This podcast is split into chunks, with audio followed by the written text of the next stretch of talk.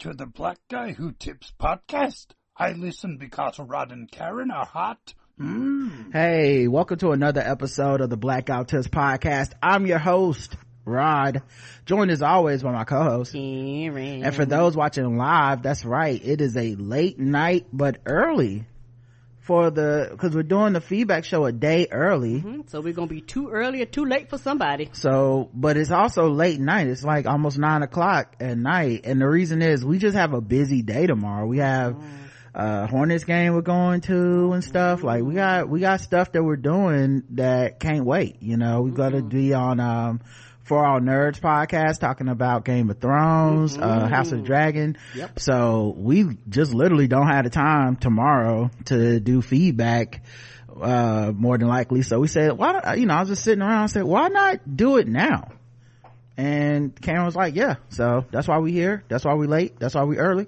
Um, of course, look in the show notes that's how you leave feedback it'll tell you everything you need to know um, for how to how to be part of this episode the once a week where we read your feedback. Uh, the official weapon of the show is the taser. an unofficial sport. Bullet ball a bullet ball. Extreme extreme extreme. Let's talk about the people that gave us money though. Donations. Okay? We donations. love, we love the donations. Donation okay? Mm-hmm. donation that's Come what on. it's all about. Don- them Let's donations. Go. Have your attention? You are now listening to Charlotte's own Rod and Karen. We welcome the good folks who tithe to the Black Guy Who Tips. That's right. New day, new salary. Let's talk about the people that gave us money. Brian B. Thank you so much. Jeff M. Jonathan H, Corey B, J4, Early Daisy Photography, Marvin B, yes, Marvin B, Nicole F, Michael W, Mako H, Solana S, Chriselle M, Asia D, Annie P, Tom W Jr., Michael S, Dana R, and that's everybody. Thank you so much for the money.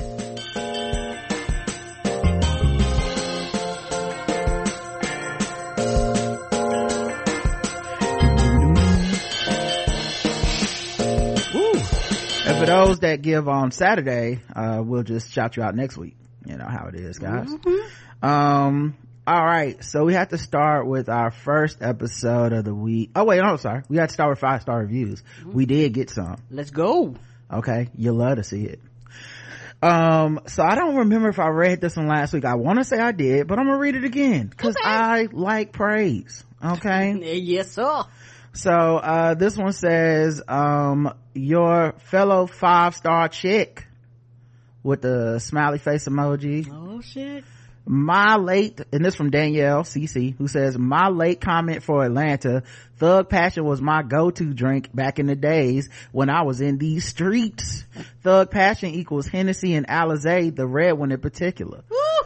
Bonus the incredible hulk equal hennessy and Hpnotiq. shout out to my late 1980s babies born in the 80s raised in the 90s holla lol danielle d. Yeah. Listen i never knew what was in a thug passion um and it's kind of like i and it's funny because it's in the song I just never had it, never, never was inclined to have it. I never had it. That and, or the Incredible Hulk. I heard about him, but I was like, I don't, I don't think I want to know. I've had Incredible Hulk, but I don't, it was made by the football team and I'm not even sure that they used that recipe. I think they just mixed whatever the hell just, they had yeah, on site. They had some different shit up there in the football team. And one, one year I had, the Rottweiler, which I don't know what was in that shit either. I imagine some. Ooh, uh, see that shit you do when you young. Somebody say, "Here's a Rottweiler," you go cool. Mm-mm. Yeah, uh, the Rottweiler with two T's. Oh, uh, rot. I thought yeah. you meant rock. Oh, uh-uh. no, it, rot. No. Rottweiler. That's, that's, that, that's what the dog is called. It's not rock. Um, but yeah, the Rottweiler. well, I guess I'm fucking it up like all the black people, cause ah, that's what my family call that bitch. Uh, so yeah, uh, I didn't know what was in it, but I just imagined some amalgamation of, uh, just, uh, cheap Negro liquids with sugar you know mad mm-hmm. dog and all this shit. Yeah, anything it was 5.99 and under. Yeah it was very strong. It had like a very uh sweet like kind of undercurrent but the alcohol was was it was bad. Uh, but yeah so i just remember that concoction and i drank it and blanked out some of that night and got kicked out of the uh um out of the comedy show. I remember you telling me about that. So- You say cause y'all acted a motherfucking fool. yeah it was a lot. Um anyway let's go to the next one. Um it's been a while but i still stand by this review. Awesome philosophers with a side of ratchet. This is from cj freak who updated their review. Yay! Rod and Karen have grown to be consistent in being all things. So this review is May 4th, 2017. And since then, the world has changed. Rod and Karen have grown to be consistent in being all the things that I originally posted. I'm grateful to be able to witness this journey and so happy for the success you two have earned and you two keeping it real. Also, sorry it took me this long to add to your happiness. This is by far the most insightful, enlightening, entertaining, and beautifully human podcast by two of the greatest philosophers of the 21st century. Wow. Mm. Hot praise. They are a lifeline. they are a lifeline in these bizarrely sad times. And the podcast they provide are priceless. I'm glad to have Karen and Rod in my life. Love you too. Thank you. I feel Very so nice. loved. Very nice of you. And, uh, all those things you said are the things I want our podcast to be and to, and to give to people. And, uh, I think especially the part about being human and thoughtful and all that stuff. That's what we try to do. Um, we don't try to like, we're not trying to be the most anything podcast, you know? Gotta listen. This is from Plum, Plumpest Nugget who says, my husband started listening to Rod and Karen years ago. I started listening with the House of Dragon episodes. I always crack up and relate to their viewpoints. Now after we watch a couple of House of the Dragon, I always say, I can't wait to hear what Rod and Karen say about this. I came for the recast, but now I listen to every podcast during housework. Oh, feel so loved. thank you. And that's, you know, honestly the highest hope we had for even covering this stuff is cause you know, a TV show like this is only going to be on 10 weeks of the next two to three years possibly. Mm-hmm. But we're going to be here four to five times a week, most weeks of every year. Mm-hmm. And so you kind of hope that people were going to go, Hey, I, uh, I think I might I'm gonna stick around. Yeah. Yeah, we, we, put like this, we caught some of them the first time. I think we gonna catch some of them this time too. Yeah. Uh, funny, smart, and the real deal. This is from Pink Superhero. It says Rod and Karen are so sharp and funny that I look forward to all episodes. Thank you, Pink Superhero. You are missing out, says comma 88. Rod and Karen are the GOAT. Don't believe me? Listen to episode, listen to an episode. Solid guest, hilarious recaps, movie reviews, political commentary, and guest the race and more. Thank you. And the last one, man, y'all had so many Come kind, nice reviews this week. The last one is from Zenzi, uh, Ayiyi, I believe is how you pronounce it. It says, a five star experience every time. And this is from Nigeria. Um, I'm updating my review because Rod and Karen work so hard to produce amazing content every week. And I have to do my part to share how much I appreciate the podcast and how it keeps me company while I tackle life's challenges. They provide an insightful and hilarious take on world events and even their movie reviews and TV show recaps leave me gasping for air because they're that good. I recently put my brother onto their House of the Dragon recap and he instantly became a the blackout tip stand. Now he's the one asking me if I've ever listened, if I've listened to the latest episode Beat you to the punch. and we have something new to talk about and bond over. Thank you, Rod and Karen. This one, this is one podcast that I comfort, comfortably and willingly recommend to everyone I know, and I have never had any complaints, only converts. I'd give more stars if I could. They deserve it. Oh, thank you. Thank you. I feel so special, y'all. we love to bring a family together. Mm-hmm. Okay. We love it. That's, that's so awesome. Um, all right, let's get into, um, the episodes that we did this week, uh, and go to our website to look at comments and we're to look at comments on YouTube and we're to check out, uh, Anchor and see what those feedbacks were. So we're to get to all that YouTube, stuff. too. We gonna be all over the place. So the first one was our feedback episode. Of course, the first commenter is, Apia. Appia. Appia says, as I learned from Big Pharma result, oh, the episode was titled Wayne Brady Airport. Appia says, as I learned from Big Pharma results presentations, I see the 30% for Celsius as a big success. Hardly anyone knows how it works in your beautiful country and still 30% prefer it. Well, first of all, our polls are international, so how dare you? Um, you're leaving comments meaning that not everybody is from america that's that's leaving comments uh se- and voting in the polls. Uh secondly of course you think 30% is a big success because 30 30 degrees celsius is probably like 190 degrees. So of course you think that's a special. Uh, i will take a break with the celsius propaganda for now but never give up. My mission is to make you love it. Hey you are right. I didn't google to see if celsius was racist because this wasn't the point i wanted to prove. I thought so i hope kanye west shout out celsius next week No! by the way, I rather t- uh, I'm a rather tall woman, woman between five nine and five ten, so I had the '90s model height, but I never was. I wasn't ever as thin, just regular. One time when I came close was when I had practically had a nervous breakdown in law school and I couldn't eat for months. Not recommended. No, I don't recommend that either. Yeah, I, I, it's it's it's wild because of the way that, that, that things exist in our society, people will look at someone who's actually going through something that's pretty tumultuous. But if you lose weight, they'll be like, oh, you look good. So everything must be good. And there's a, that's a huge part of the problem is this idea that like, oh i'm actually having a nervous breakdown and i haven't eaten from been able to eat for months and someone's like oh girl you lost weight well i need to get like you you're like what Yeah, a lot of times people lose weight like if they get sick, Yeah. sick or something like that, and all of a sudden they lose a large amount of weight, and people are like, "I wish I could do that," but like, you don't want to be sick to lose it. right like you just you really don't know what's going on in people's bodies um and the assumptions and the ideals and the aesthetic don't care about people individually Oh no! so it's just you know like we micro and macro shit all the time speaking of which the next comment is kind of getting to some of that so this is from alice who says or maybe it's alice uh, who says rod i love you but your politics around weight discrimination need a lot of work. Taylor swift was wrong to use the word fat as a pejorative and i was glad to see she removed it from her video. Now y'all might remember i talked about how uh, taylor swift had a video uh where she was talking about the negative voice in her head. It's called anti-hero. You can watch it. And there's a basically the voice in her head is her insecurities and it's that voice in your head that's negative and irrational. It's not a it's not a rhyme or reason to it. It's not so so anything you saw from that voice's perspective and what it was making her feel in there was in the context of the video saying it is wrong and bad and you shouldn't feel this way. So one the one short scene is she steps on the scale and she looks down at the scale and it says fat. And she didn't attach a weight to it or whatever. And so there were people uh, who you know i'm sure think they're in the body positivity movement or they or let's they're they're in the body positivity movement. That's what they call it. And they came at her kind of like the way when beyonce and lizzo used the word spaz in their lyrics. But um i personally find what they did to be wrong. And i think that they were short-sighted.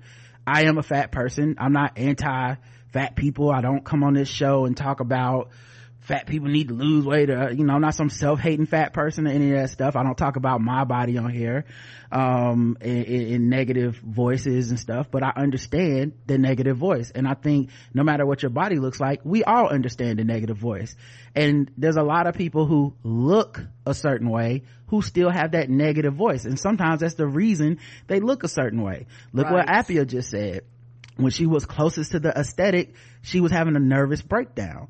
So people will dismiss folks from the conversation because they're like, look at you. You look a certain way. And it's like, they're not saying I'm more, I'm more important than you or whatever. I'm saying this is my struggle and my struggle is one that has dealt with the, the society's, uh, fat phobia and it's, it's even gotten to me. A person that you might be looking on the outside thinking I got it together and I don't no, I don't. you know so anyway she writes uh, how is a thin person's concern that she might be perceived as fat more valid than fat people's concern about actual discrimination they face daily? I just want to note right now i never said that. Mm-mm. and taylor swift didn't say that.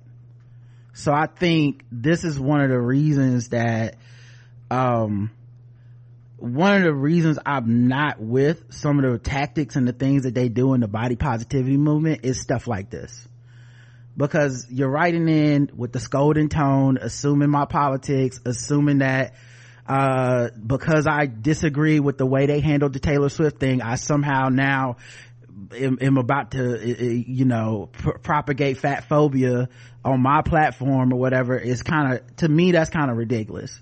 Um but she goes on to say some stuff that i already know. Fat phobia is racist and classist ending it would solve not only a lot of problems for fat people but also taylor swift's body image issues.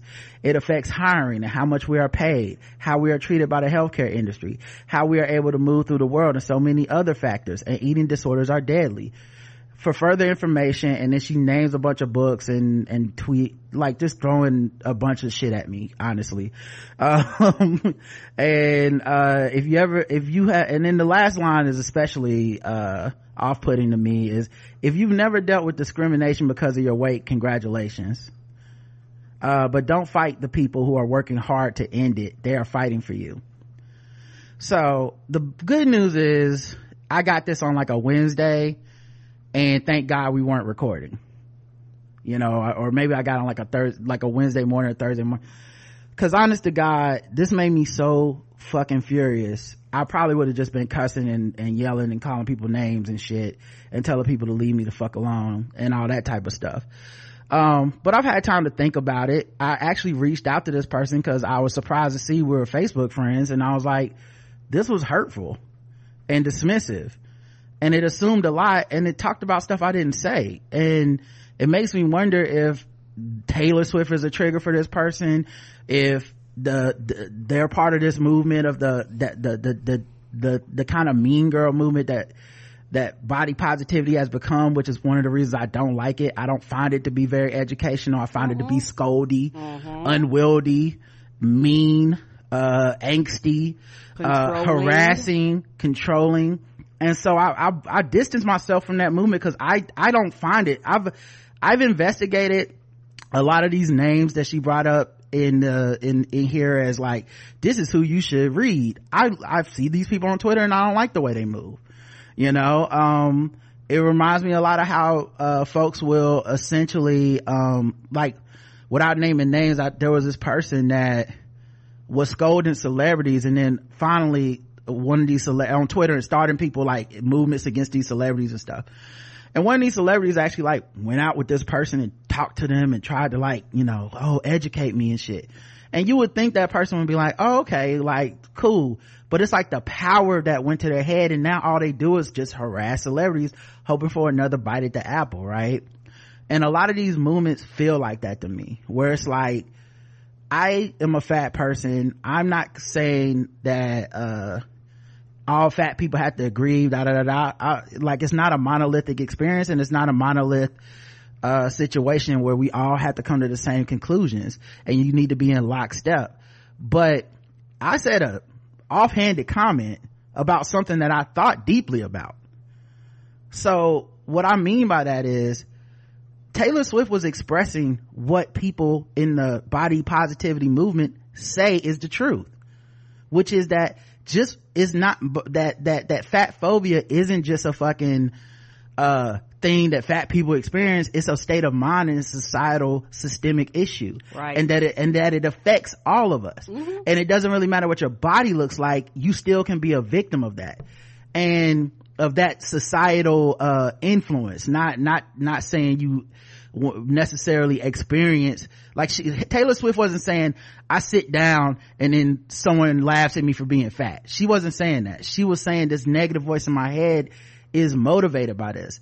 And I think it's a moment of solidarity, but when people assume the worst atten- intentions, many of them, they do it for the clout.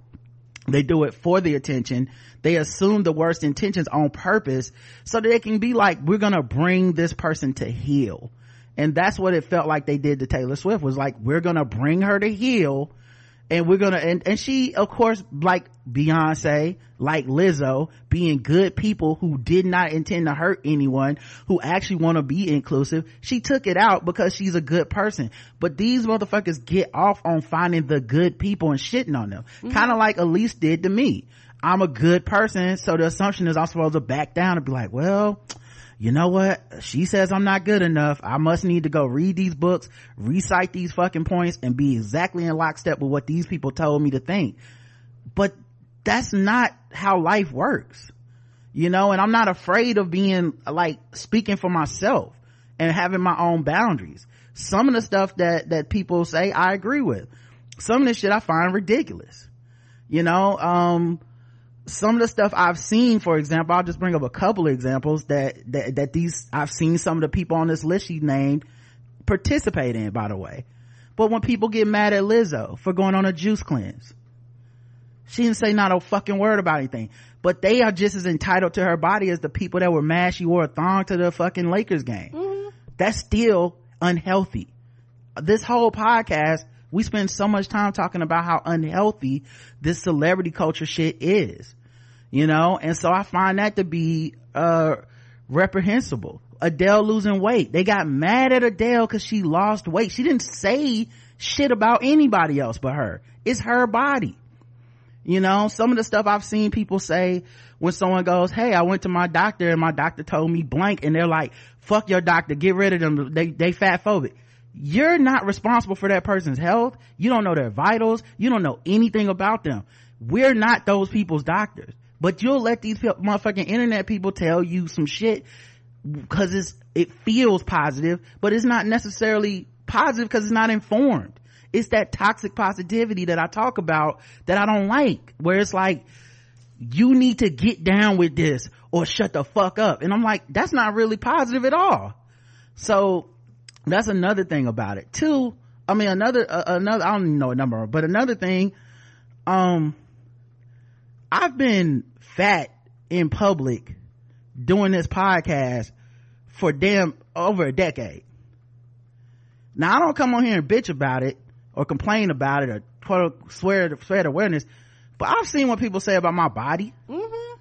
i've seen the comments on message boards and fucking internet trolls and shit like people are mean. So how fucking dare you? You know i've talked about uh playing basketball and the, and the experience I've, I've experienced as a fat person that was in shape. My vitals were fine um my doctor like my like my doctors would be kind of surprised but the point being like my shit was coming back fine. It was uh before the pandemic i you know now i still got some work to do now.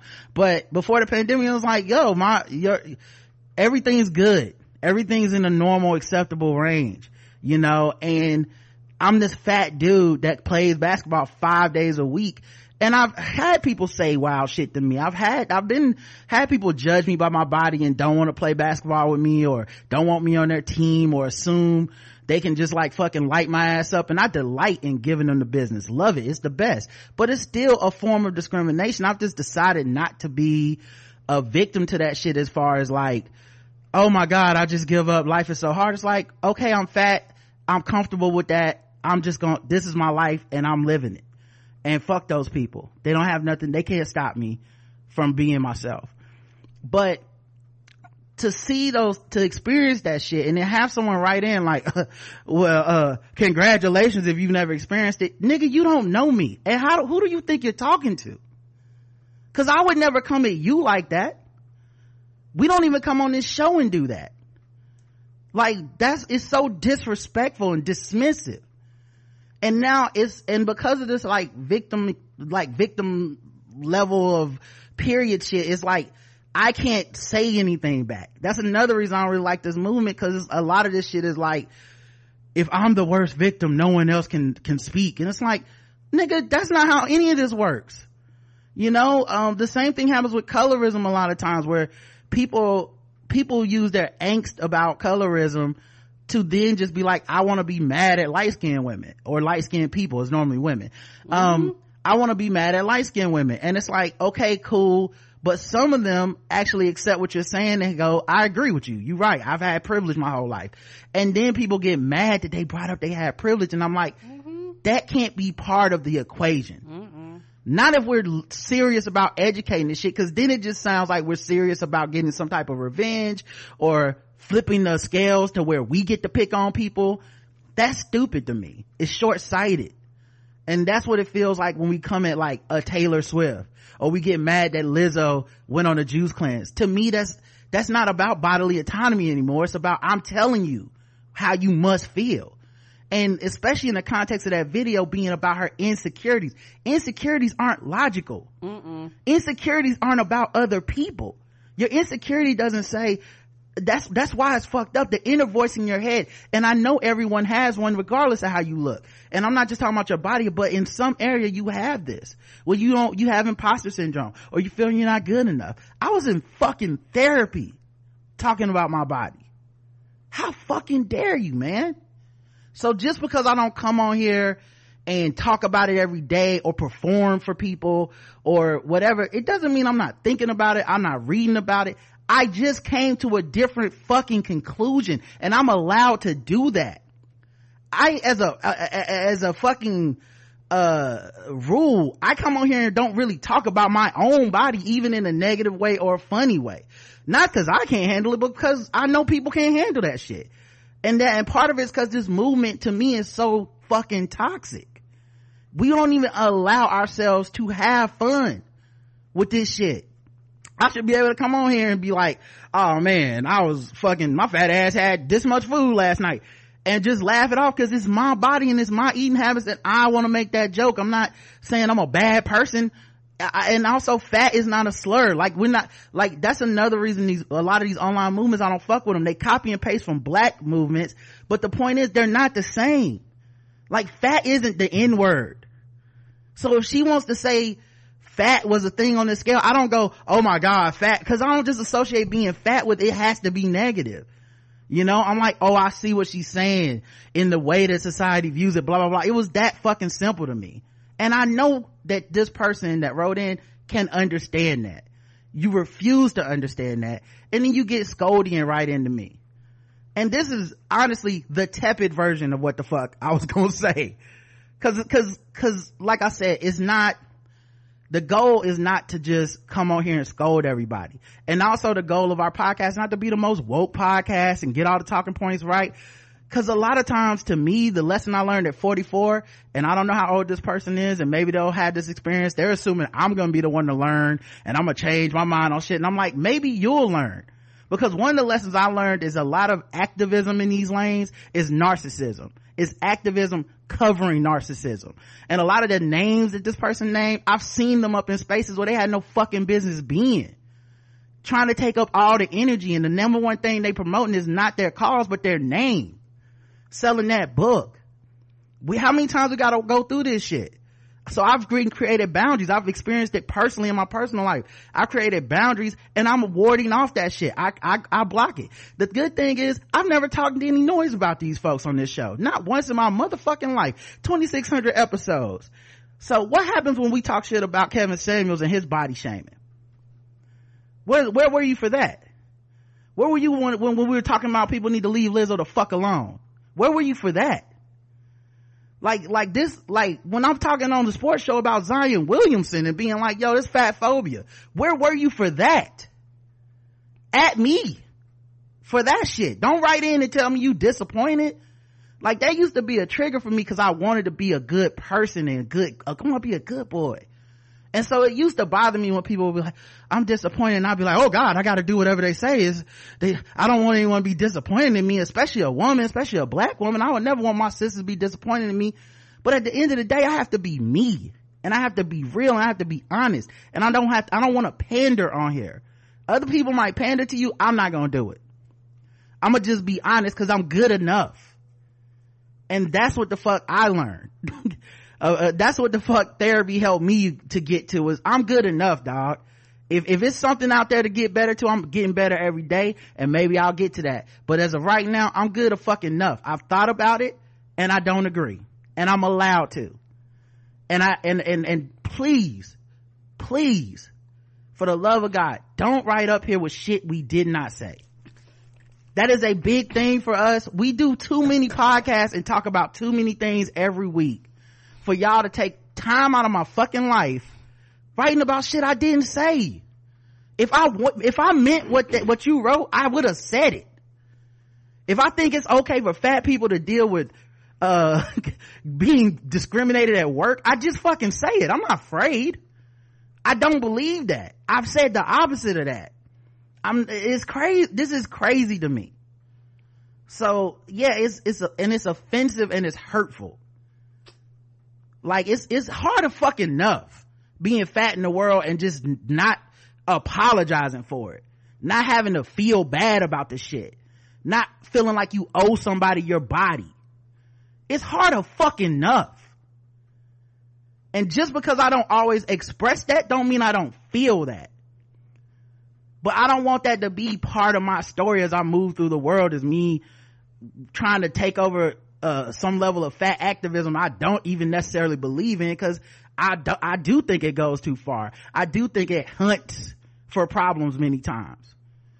And if I, honest to God, if, if, if, if it's so bad to see the word fat in a Taylor Swift video, you, you need bigger problems. Like that's not, to me, that's not even a real fucking problem. I, like, in addition to that's if she meant it the way you say where she's just this evil skinny person who's trying to pretend that fat issues are her problem now. Even if she meant it that way i would be like yeah i don't give a fuck. Every day i listen to some uh, some somebody or something saying something i don't agree with or being not quite where the level i would want them to be. And you know what the fuck i do? I move the fuck on. Period. Period. I listen to all these podcasts and shit all this music.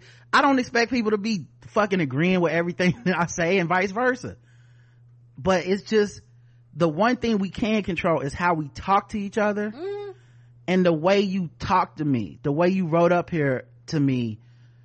It feels like there's somebody else you're, you're upset about. There's something else you're, you're mad about because I didn't say these things.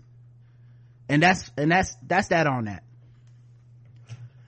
Yeah, yeah, that's that on that. And like Roger said, and and uh, uh, uh, what I'm kind of going to reiterate, uh, my yeah, our biggest pet peeve, y'all.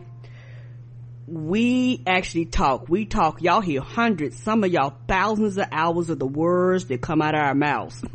y'all know we're not stupid. Y'all know we're not dumb. Y'all know our thoughts are well thought out. You don't have to agree with them. We're not asking that. And my thing is, we don't mind you writing up here disagreeing with us on things we said. And we can have a back and forth. We've had plenty of fans that have wrote in, but like, Rod, I don't agree with you. This is how I look at it. And Rod be like, well, this is how I look at it. And I'll be like, how this is how I look at it. And, you know, and it's cool. But like Roger says, don't write up here about shit we didn't say, and don't write up here about shit you've been arguing with people online all goddamn day. We are not those people. And this is this for for the record. This is the reason I don't like this movement Cause this is the movement. This is their tactic. You just did it to me. And this isn't even as mean as they can be, Mm-mm. but this is the kind of meanness that is associated with a lot of these online movements. And I can understand the underlying point and the sentiment, but I don't like the execution. And I often find that behind the execution are these people who are egomaniacal and narcissistic. And there's been so many fucking people over the years, over the last 10 or 12 years I've seen on social media who are constantly advocating for a cause and when you get down to it the cause is just them. Right. That's just all it is. They can masquerade behind every code name and every fucking word and every new lingo and at the end of the day the main thing i see is selling you're selling a product and the product is yourself. That's it. So i i just feel like it's it's it's super wild to say you're a fan of the show You've heard all this other stuff we talked about over the years. You've heard me talk about my own body. You've heard me talk about, uh, celebrities and how people feel the ownership to their bodies. You heard me talk about people's, uh, fat shaming and all this stuff. And you cherry pick a few comments to be like, well, clearly you need some work. Like, get the fuck, get the fuck out of here. Like, that's crazy to me. So, you, you know, like, but you're entitled to your opinion. To feel that way but like i said it just let's just keep it nice then because that wasn't nice. Yeah and words mean things and like like that's my pet peeve.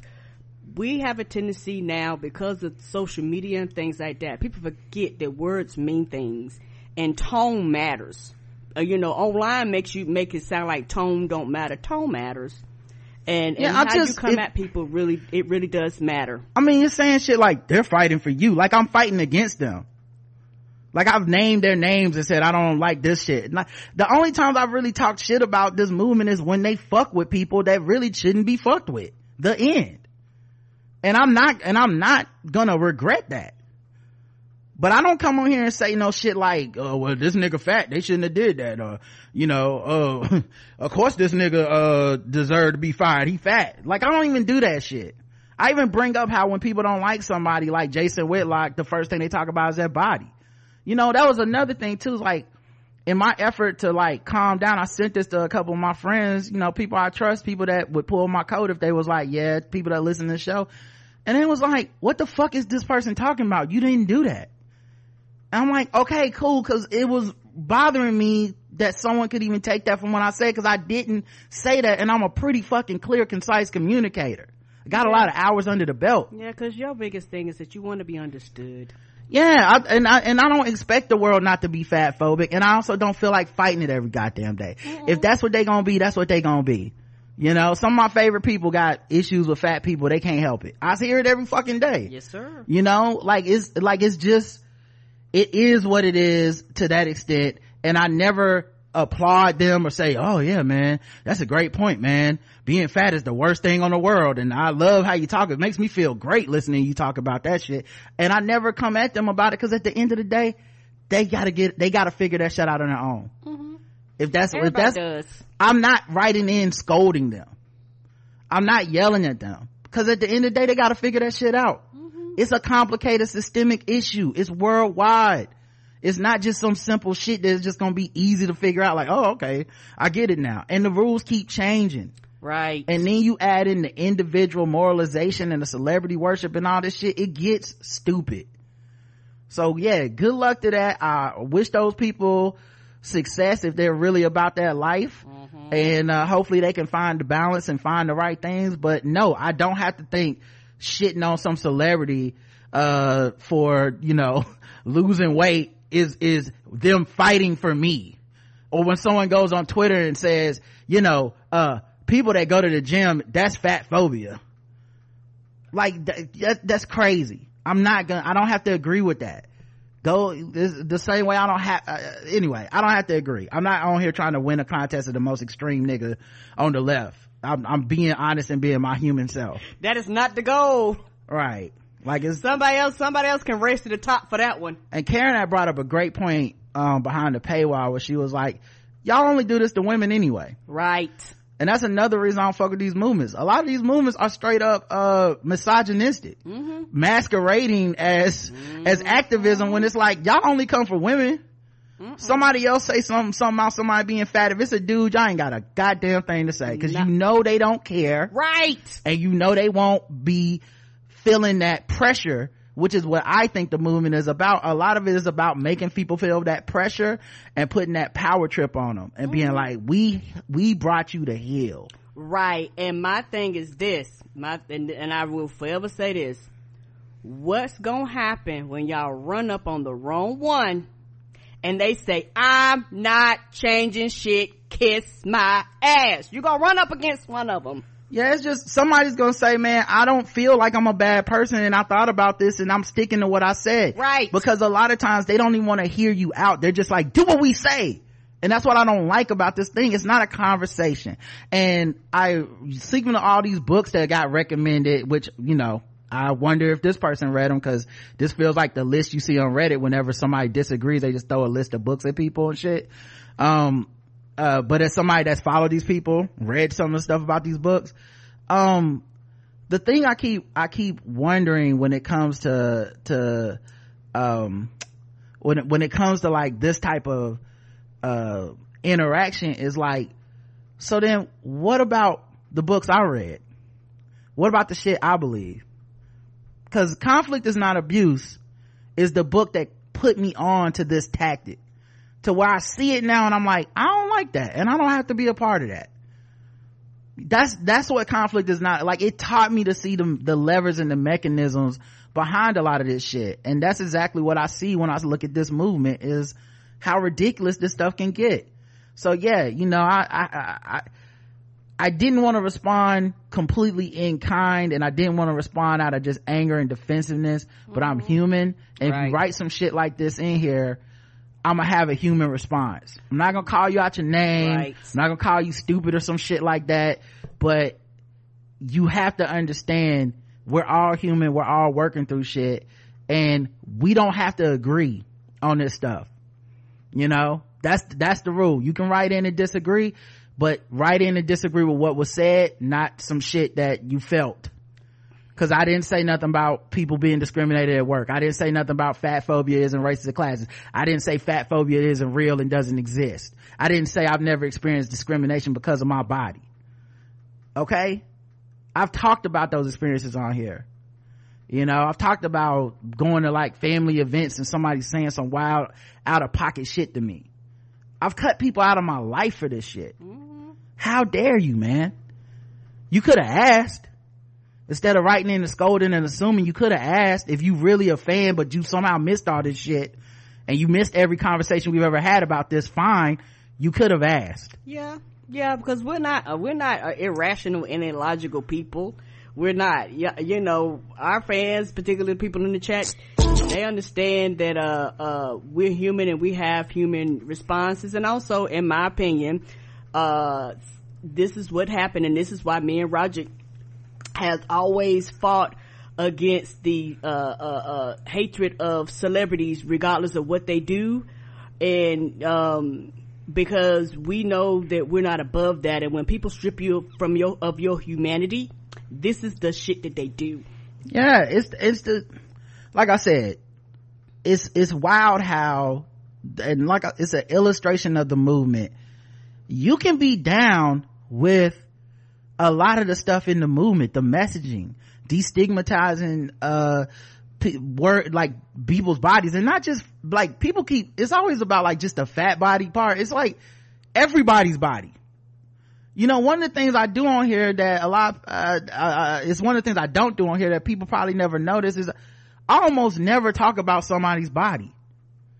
Like in a negative way. Never like even when it's somebody i fucking hate. Like when miley cyrus was you know uh, uh, being half naked and, and all this shit and everybody was talking about how ugly her body was and i remember thinking like this black woman with that body. Mm-hmm. not everybody got you know the bbl or whatever the fuck. Not every black woman got some ass or whatever. No. so while i'm shitting on her for how dare she have her body like this there's somebody in our audience going but my body looks like that. Yep, i look exactly like that and so that's the kind of thoughts that i have that i don't i don't come on the air and perform them and, and write a, a essay, but I, I do it. I work it. I practice it. So, you know, if I'm not far enough for somebody, that's fine. Cause I'm, I, I still believe, uh, earnestly within myself. And so if I'm not good enough for where somebody feels I need to be, that's fine. But just, you can save the, the, the, the projection because this is what I don't like about the movement, the projecting of onto me the projecting on the taylor swift the projecting on the lizzo the projecting on the adele. If you truly are what you claim to be happy with your body positive about your body you'll stop looking at everybody else. Straight up.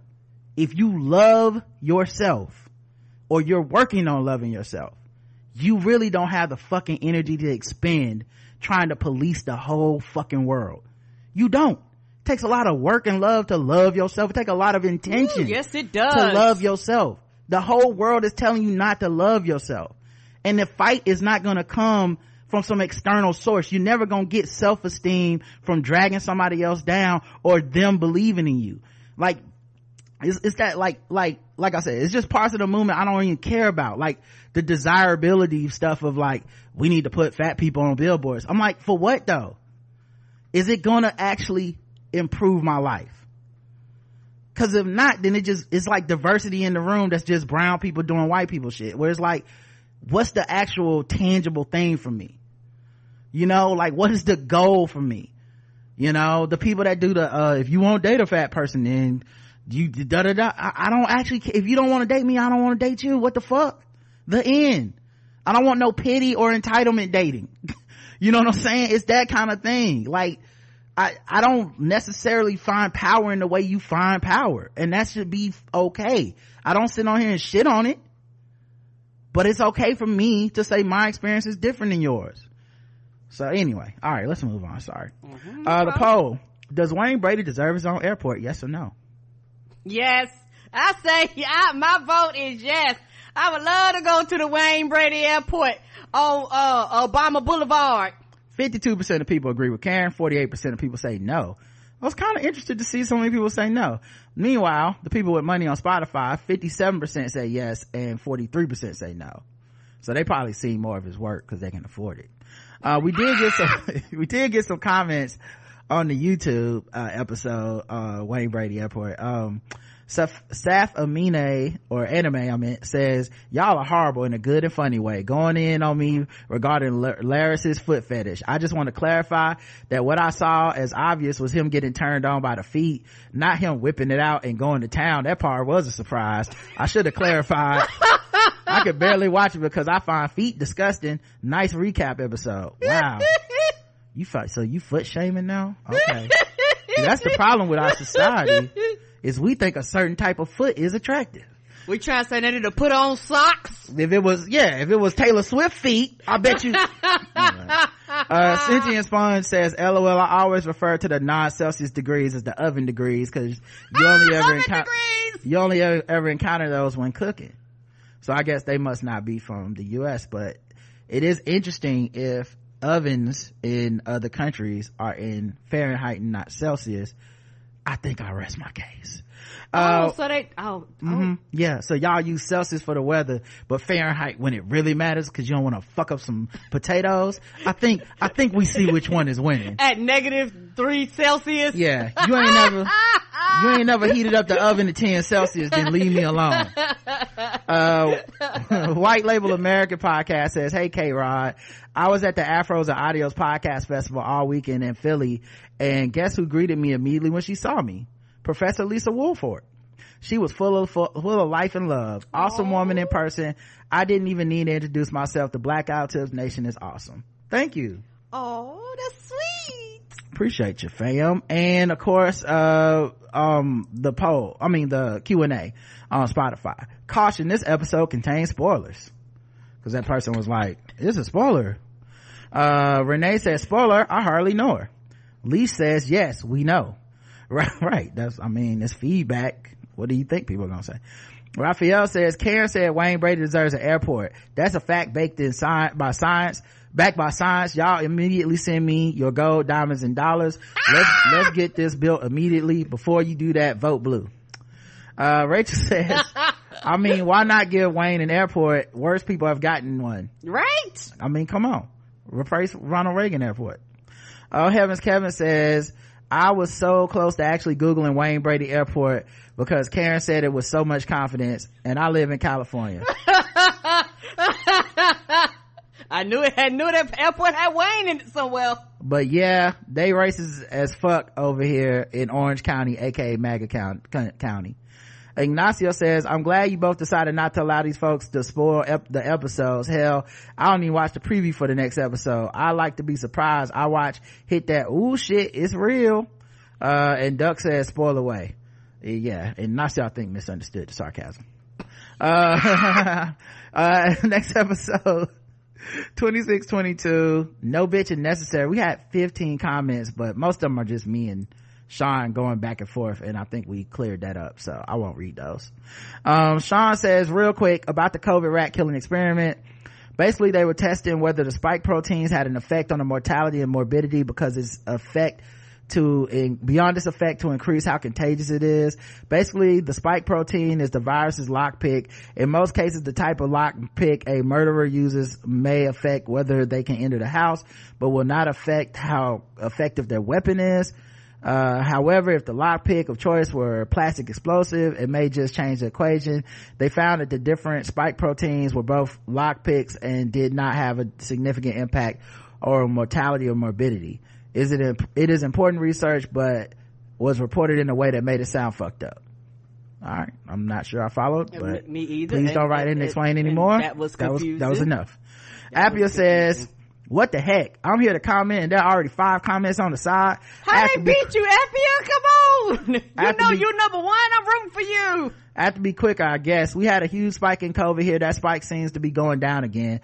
Let's hope it keeps going down. To my surprise, I didn't get it for the second time so far and I was able to make an appointment for the Omicron booster in 10 days. I would say I'm in a rather high danger of getting COVID as I go to physicians to talk to them about heart diseases and what to do about them and meet tons of COVID positive people on my way. And I have smaller kids. The good thing, you can only go into doctors' offices and hospitals wearing the good mask.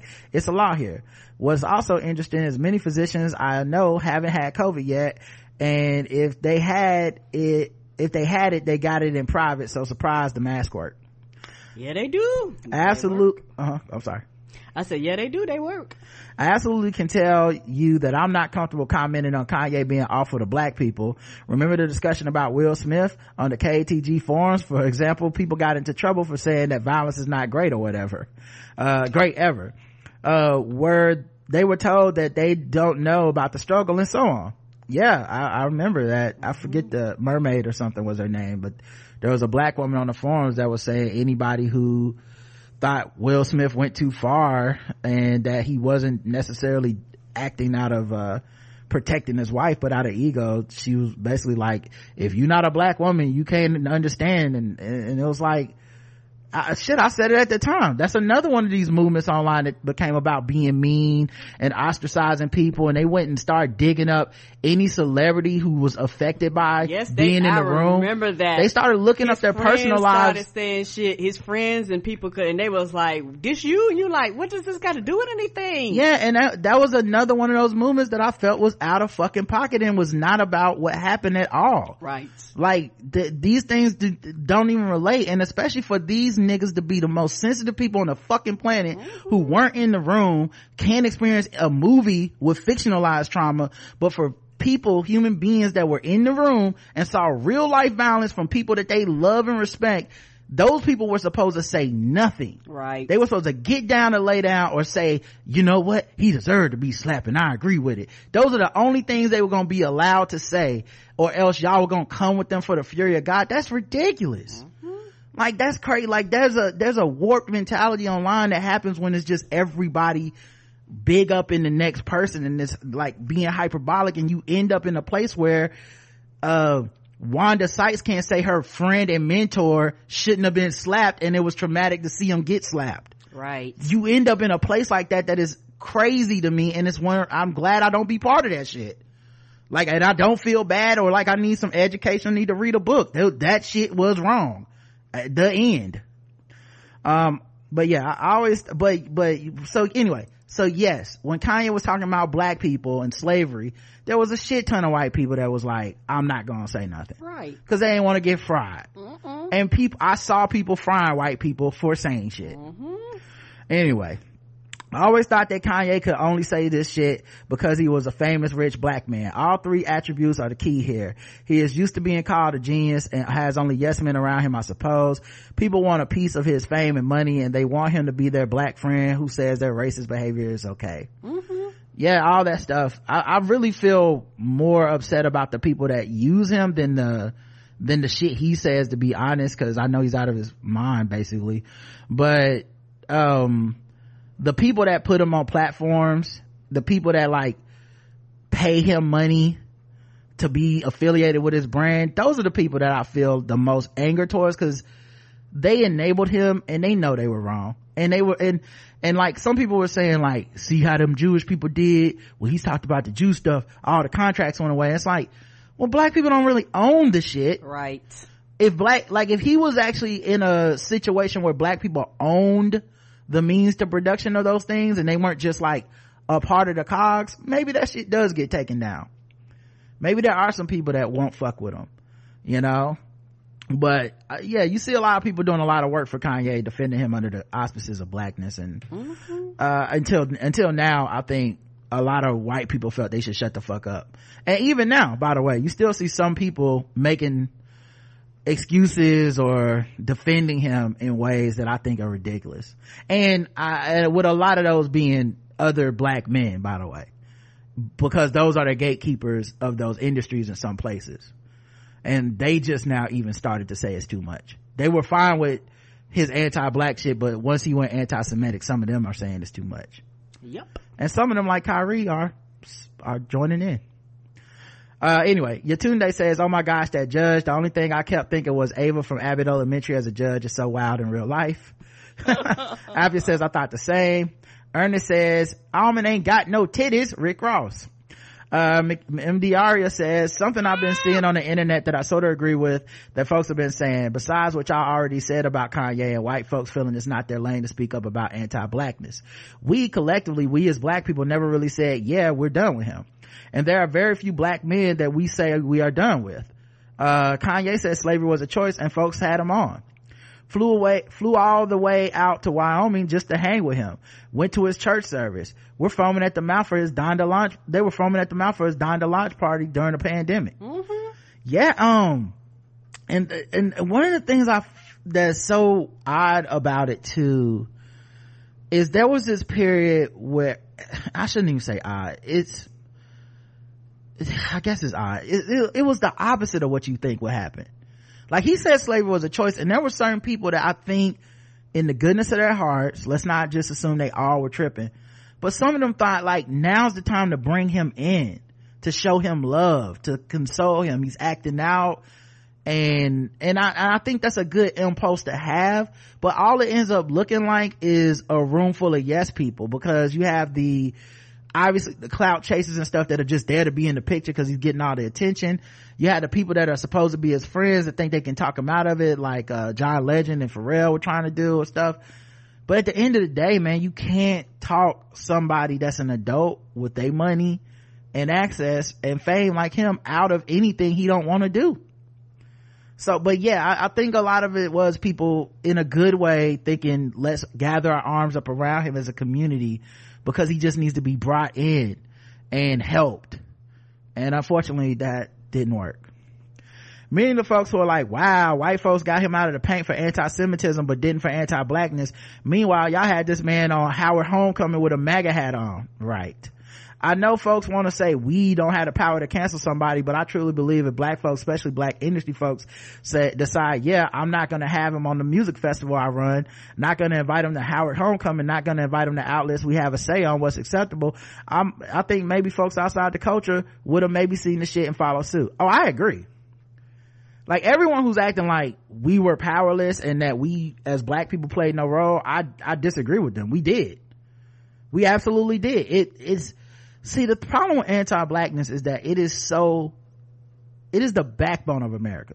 Mm-hmm. and it is so strong we all speak it. Yeah we do. We all have some of it in us. And because of that we as black folks too can't really draw the line with somebody we like going into that arena like if it's somebody we don't like, for the most part, we can just be like, fuck them. They gotta go get their money from white people. You know, like a Candace Owens gets her money from white people. Um, fuck, what was, uh, Stacey Dash? You know, uh, uh CJ Pearson. Like those people get their money from white people because we don't platform those people. Mm-mm. But when it's somebody we like, it's so fucking difficult for us. You know, Bill Cosby made a, a, a third or fourth act to his career just being the guy that tells people black people fucked up. Mm-hmm. you know the black community we got so much love for president obama but in 20 2008 you know i remember when he uh, it was 2007 or 8 i remember he gave a speech to a graduating class of hbcu uh, students and he was scolding them. And he's talking about the things wrong with black people. That's just how strong anti-blackness is. That that that even those of us who love us have some level of it. Or if we don't have some level of it we echo some of the messages even though we don't believe it in the way that an anti-black person believes it. So like you know if your dad tells you like boy pull your pants up before you go out the house he be telling you pull your pants if you was white. He don't give a fuck. But at the end of the day that's a thing that white people use to excuse treating mistreating us so it's just how strong it is how ubiquitous it is. And so i think that's what happens is um a black person that we like starts saying anti-black shit and we go well maybe they mean it out of love. Maybe they just don't understand what they're saying. Like we go through everything except you gotta go. Anti-semitism they don't play that. Like with anti-semitism you literally had uh a holocaust. They they don't they not even letting you start this shit in the media. They know what's What? up Their motto is never forget. right. They know what's up. Um and even now with him finally getting some level of deplatforming and cancellation we're seeing folks talk about we have to defend yay why? I know. Yeah. I've seen Dez bryant. Uh kyrie irving tweeted out uh a link to a movie based off of a book saying black people were the real jews. And he did that like yesterday or some shit.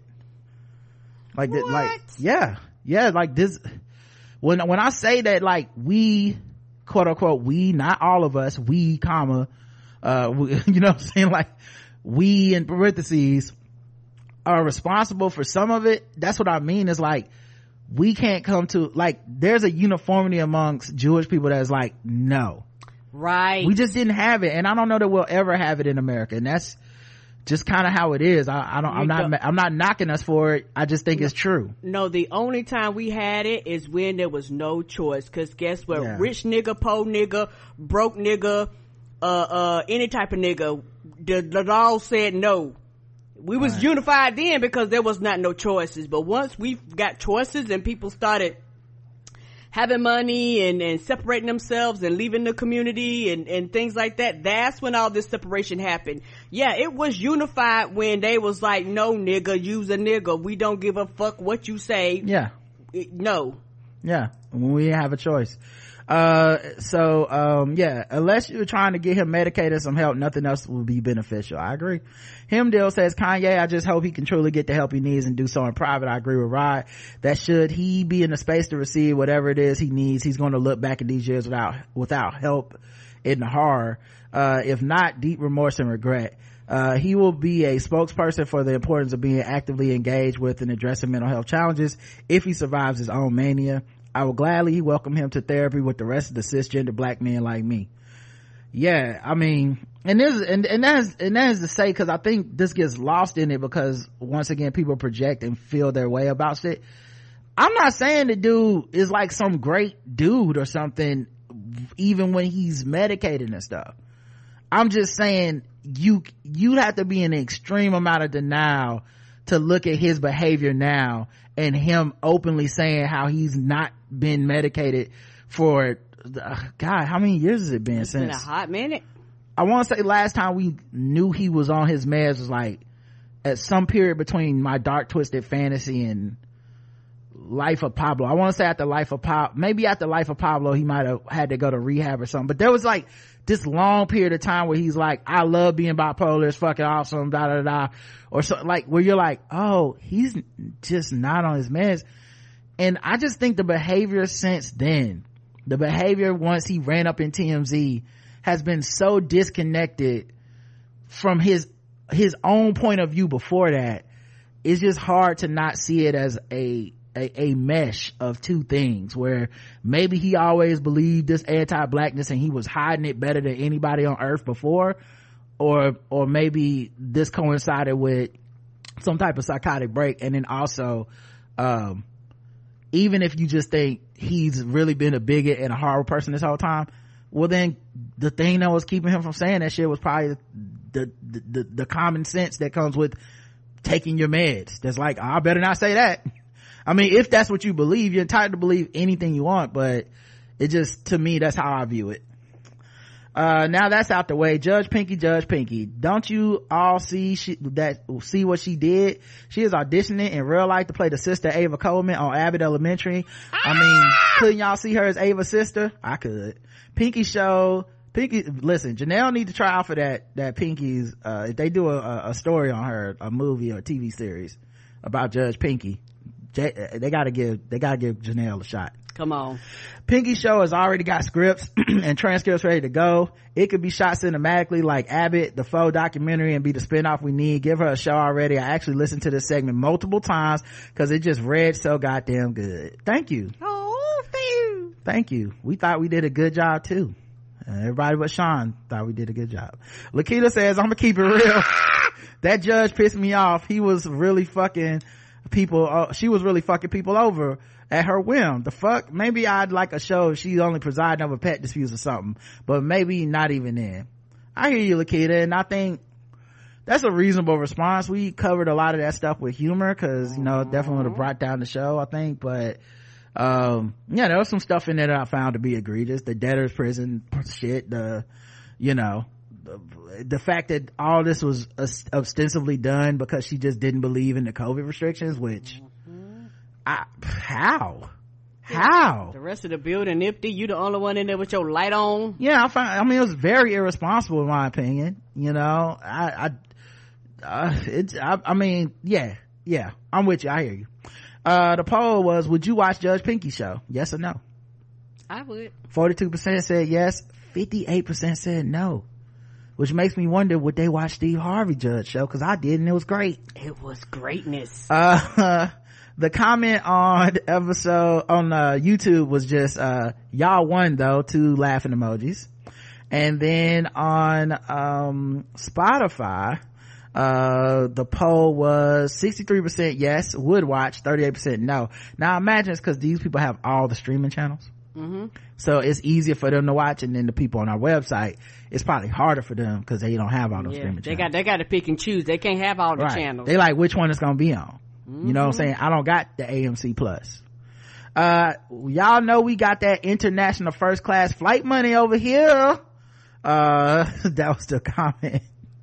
Uh, Rachel says, look, we reuse clean aluminum foil in this house just to be balling, balling on the spot. Uh, Lee says, who is y'all? Uh, y'all know y'all got it. Y'all Spotify people got it. Don't try to Y'all act like y'all it. don't, got it. Don't y'all don't try to act Here you go. new. Here y'all go. Put- Rich people love to pretend to be like the rest of us. Right? As far as They Judge, just like us. hmm We don't believe you. as far as Judge Pinky dresses in the way that made me switch from Spotify to YouTube, I'll watch. Always support black women as for as for first class. Let's respect my privacy, okay? Just keep the drinks coming, says Raphael. Ernest says it's the only safe way to travel. That's a good callback. Reggie says upgraded to business class on my last flight on my vacation on American Airlines. It was in the same section as that first class, but for less. It's nice, but I won't be paying the five often though. June says, LOL, nope, just holding on over here. I feel like June got secret money. I'm not gonna, I ain't gonna blow your spot up, June. I, I ain't gonna blow your spot up. Uh, Olivia says, yeah, baby. And dollar sign, tongue out emoji, dollar bag, money bag emoji, bunch of dollars, a bunch of, bunch of money emojis. Quietly slinks away from the back, to the back row of the economy class section. you ain't at the back of the she just described Instagram in a heartbeat, in a, in a, in, a, in one, in one sentence. That's Instagram. Uh, Roger says, where the money reside, where the money resides. All right, let's go to the next one, which is the new MLK Boulevard. Got seven comments on here. Uh, Sean says, I'm sorry that some of my comments over the last couple of weeks, including those in relation to Judge Pinky, have caused you distress. I'm not intentionally trying to incite you or, and will increase my efforts to ensure my confidence are informed and appropriate going forward. However, I cannot stop being weird as that is against my religion. You know what? I respect that. I respect that too. I'm weird. I get it. It's hard for me. Also, not gonna defend the daycare workers. It's a hard job. I've done it myself and scaring kids is straight, scaring kids straight is never effective nor ethical. Fuck those daycare workers and don't let them, uh, don't let them sully Judge Pinky's show. all right i guess uh, he was he was okay with us uh, on that one all right tommy d says you might be onto something when it comes to obama taking over the mlk naming rights the barack obama academy of international studies also known as pittsburgh obama 6 through 12 was opened in 2009 they didn't waste any time naming a school after him and he got the school before the nobel peace prize that's wild That they was like, we own it. that's when I knew we was gonna fuck Obama uh presidency up was when he got that Nobel Peace Prize and he hadn't done shit yet. I said, these niggas are patting themselves on the back for having a black president. Like, like, y'all just like, guys, we did it. This really, this is really a peace prize for all of us. Yes. We were not racist enough to elect a black man. You're like, what? Racism is over. We get the peace prize. yeah. Logan says, uh, Logan CH says, I think sometimes, some of the difference in response to Kanye is also the severity of what he says about black versus people versus the Jews. The anti-black stuff he said, as far as I know, especially since learning this show, TMZ left out the anti-Jew stuff, has been kind of stuff you can get away with. Moving the blame of our oppression on ourselves, Though the slavery as a choice might be limited to coming from a black person, most of the mainstream racists who don't mostly have their own platform still pull away from directly naming and aiming at Jewish or black people. They'll go something like globalist or woke or advocate for America's first and black people needing to fix our culture instead of complaining. Kanye shot straight past that with death slash DEF CON shit, no plausible deniability, or I'm just saying, combined with the ability of mostly everyone to be on the right side of reacting to that by cutting ties and renouncing him, like you said before. That's a great point, Logan. Definitely, um, yeah, that's a great point. It definitely also does change the severity. Although I will say, like, some of his more harsher anti-black stuff, it if if he had said that about anybody but black people where where it hasn't been normalized in our society i really think it would have taken him down too you know but it's just black anti-blackness is so normalized it's particularly in this country it's so yeah. wild man it's so wild um Appia says, I agree with everything you said about Madonna. She was a prisoner for a non-apologetic female sexuality. I mean, pioneer. I said prisoner. I meant pioneer. Uh, but also when I was younger, she, and she was 45, I thought she was the coolest. Now I feel a bit sad when I see her and how much she has done to her face and body. I know it's her right, and I know if she aged naturally, people would also say shit. Right. She aged. How dare she? Still, I hope when How I'm dare she, 64, right. I'll be more comfortable with my appearance, not to try so hard. Getting older is still a privilege. A neighbor friend of mine is is just in the hospital and I think she will die very soon from two serious diseases and she is 55. I bet she would love to be 64. I wonder what will happen to Kanye in a year. Will he be better? What do you think? He did so many awful things in the last months of a different kind. Um, first of all, sorry to hear about your friend. And, um, that, that's very sad. Um, and yeah, man, women aren't allowed to age in our society. It's a very misogynistic society. We shit on old people. It's one of the reasons I kind of find, and I, I get what they're trying to say, but I kind of find the negativity around older people being in politics to be distasteful a bit Yep. because the uh, assumption is that they kind of just need to go away and die. Right. Like, like, like just don't exist. You be like, but if you live long enough, you'll get here too, and you wouldn't want nobody just tossing your ass to the side. yeah like i kind of understand that it's a complicated thing because to me the bigger issue people probably have is that and they're just not expressing it the right way but it's that the people have been doing the job so long which is a different argument to me is, Right. is like Yes, that's we need term limits which i agree with but the idea of like somebody who's i don't know at, over the age of 60 cannot and should not be able to contribute to the political discussion and and all that stuff. That's crazy to me. We we vote to elect people and a lot of times it's the knowledge you gain from seeing shit mm-hmm. that that helps. You know what i mean? I i vote for any old democrat over marjorie taylor greene. Come on. you know? So to me it's about the your platform and stuff but but yeah you just you made me think of, i know that's not what you brought up but you made me think about just how much we're like okay yes you were a sex symbol. Now go away and die bitch. And it's like well nah. And maybe you know she's chasing shit with the bbl and the face surgery and stuff but i just feel like that's all societal shit that we give people head trips about. And now they go get the surgeries that you know end up you know almost doing the opposite of what they was designed to do. But it's just show, showing it's like a physical manifestation of how much uh perfect example wow what a great full circle moment. Taylor swift looking at the scale. It's that. It's that. And, and we see it every day the results of that.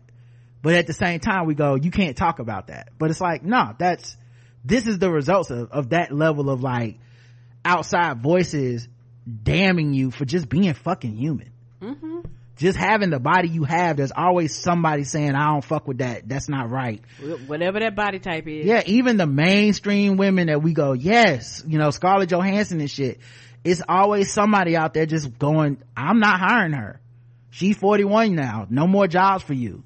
You want to play somebody grandmama? Cause that's all we got left. Cause ain't no sexy 40 year old women. And I should know I'm a producer and I only fuck 18 year olds. You know what I mean? Like Right. it's, like it's that type of thing that they're dealing with. And because it's not as quote unquote bad as what someone else is dealing with, we kind of relegate these people to, to no real support and no advocacy and they're not allowed to really talk about it mm-hmm. without us all shitting on them. And then we look up one day and they got the fucking cat face surgery and we're like, what did, why did she do that?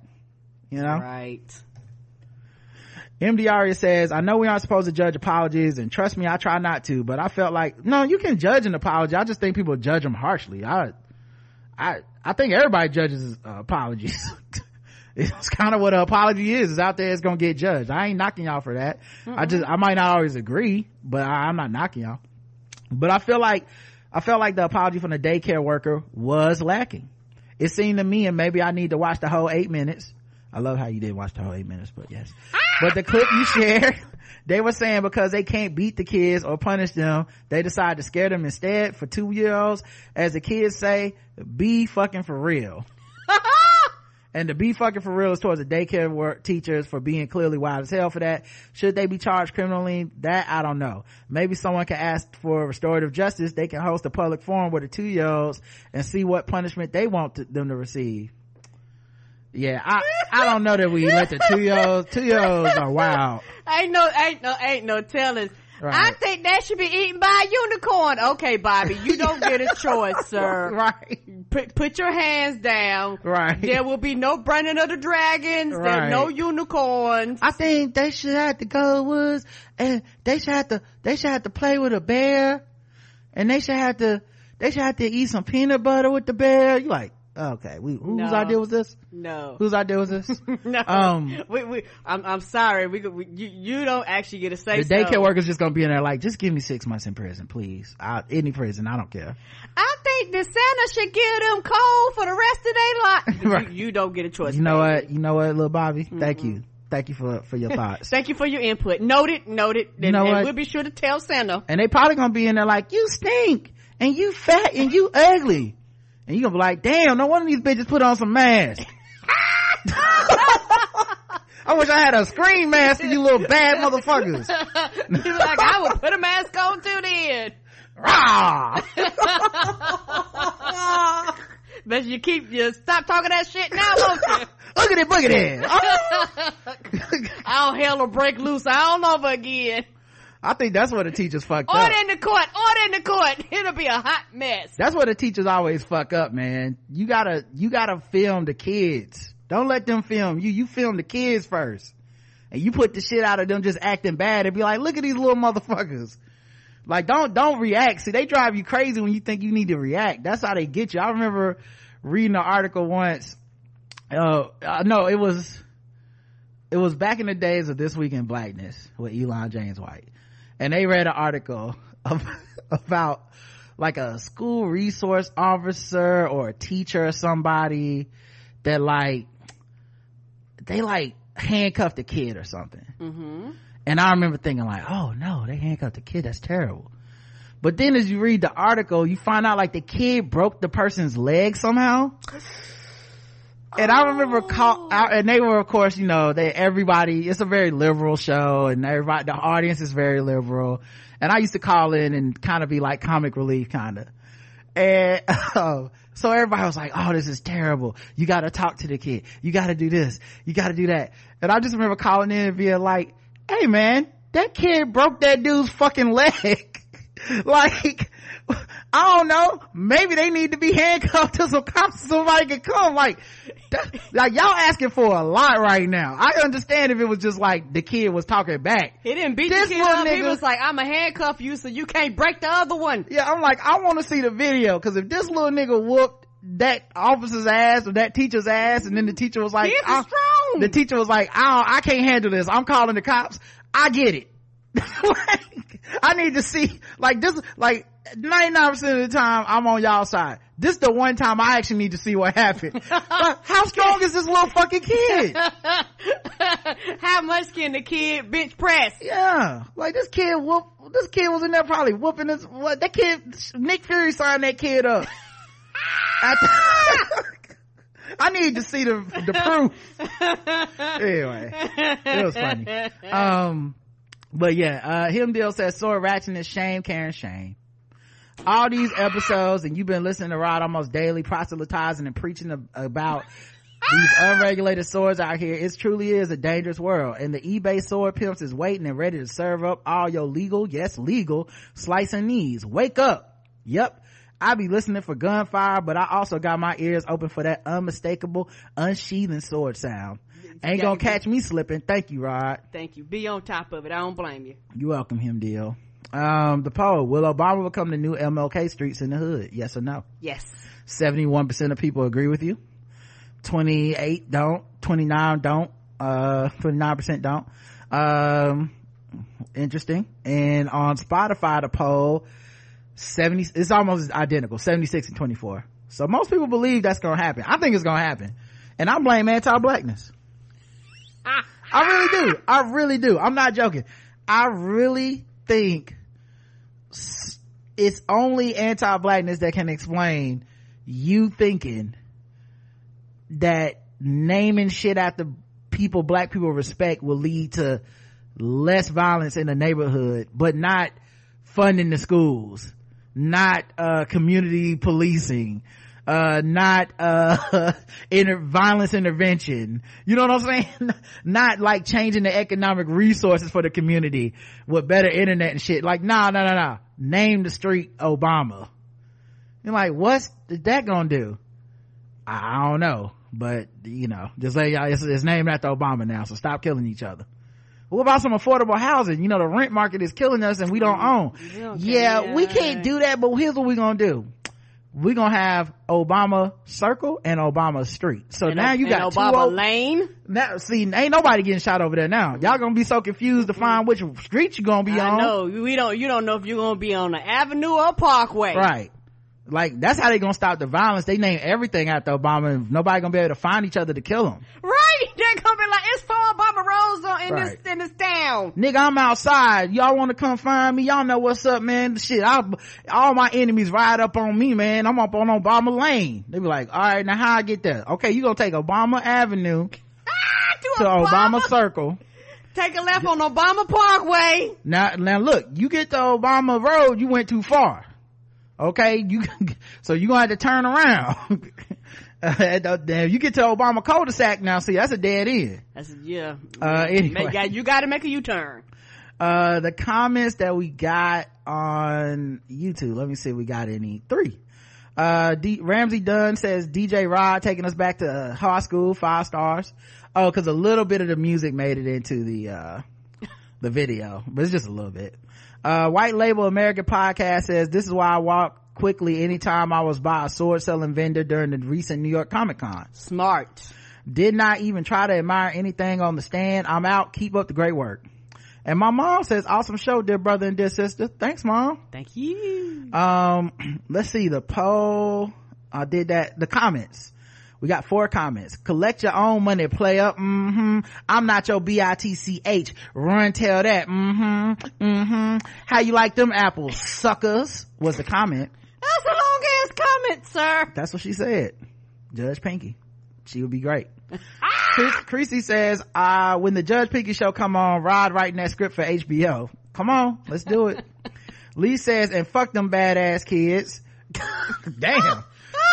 she team daycare over here. Team daycare all day. Yay, yay. I ain't know. Damn. I ain't know it was like that.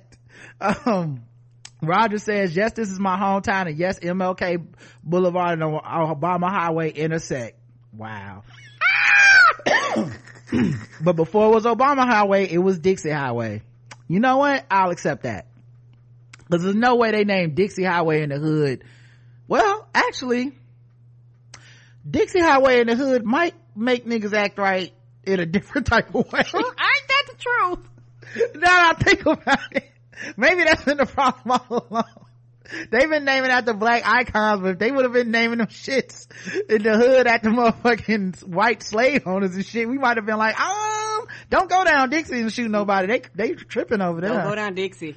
Uh, we got a neighborhood, uh, that we call Dixie, like, uh, Mm-hmm. up the street from here, so.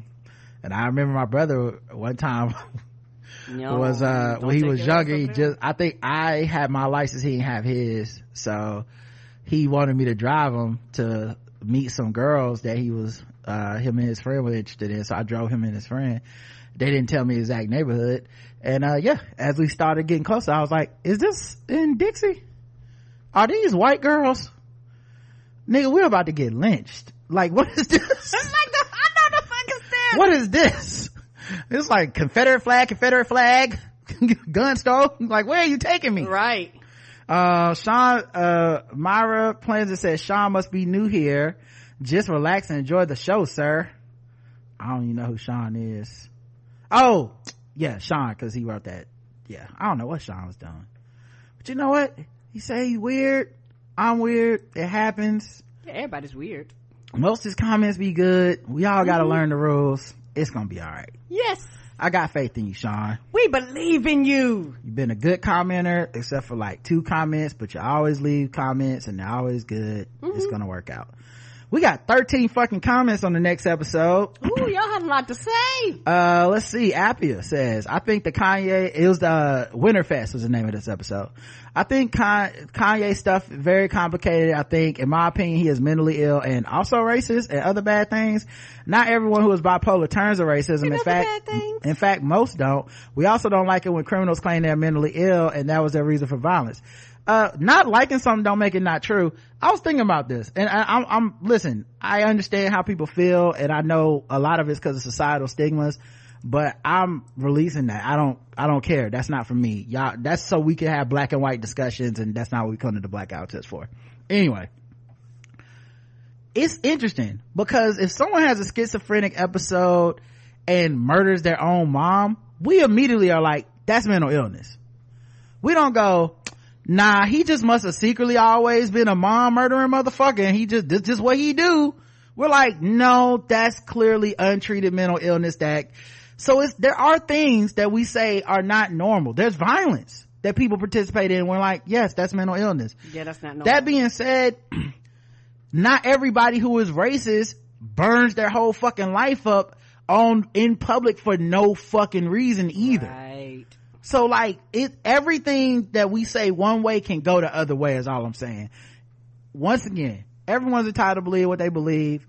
I, I know what I believe and I just think it's some gray mishmash of Uh, it could be. It could be both. he, he's got these issues and also it's exacerbated by mental health issues Mm-hmm. untreated mental health issues let's be frank because a lot of times when we say so i know people that have this issue and they don't think it's like because they they they're on their meds they're doing the right things so no you wouldn't know whatever and their biggest nightmare is that they lose control and they really don't be having control and our society is not prepared to admit that we're just like that's just what they believe now like okay all right you know, it's like saying somebody with OCD believe that's just how they believe. I, I don't think so. I think mental illness, we're still learning about it and it can manifest in many different ways. I, I, I, I still stand by a lot of the people that were attracted to this QAnon shit. When you hear the stories about them, they people with mental health issues. yeah, and that's a lot of times their families are like, this person is mentally ill. Yeah, and they had it before this Right. shit. And it just makes me more mad at the people who know that that will attract folks and they use it anyway. It makes me mad at Donald Trump.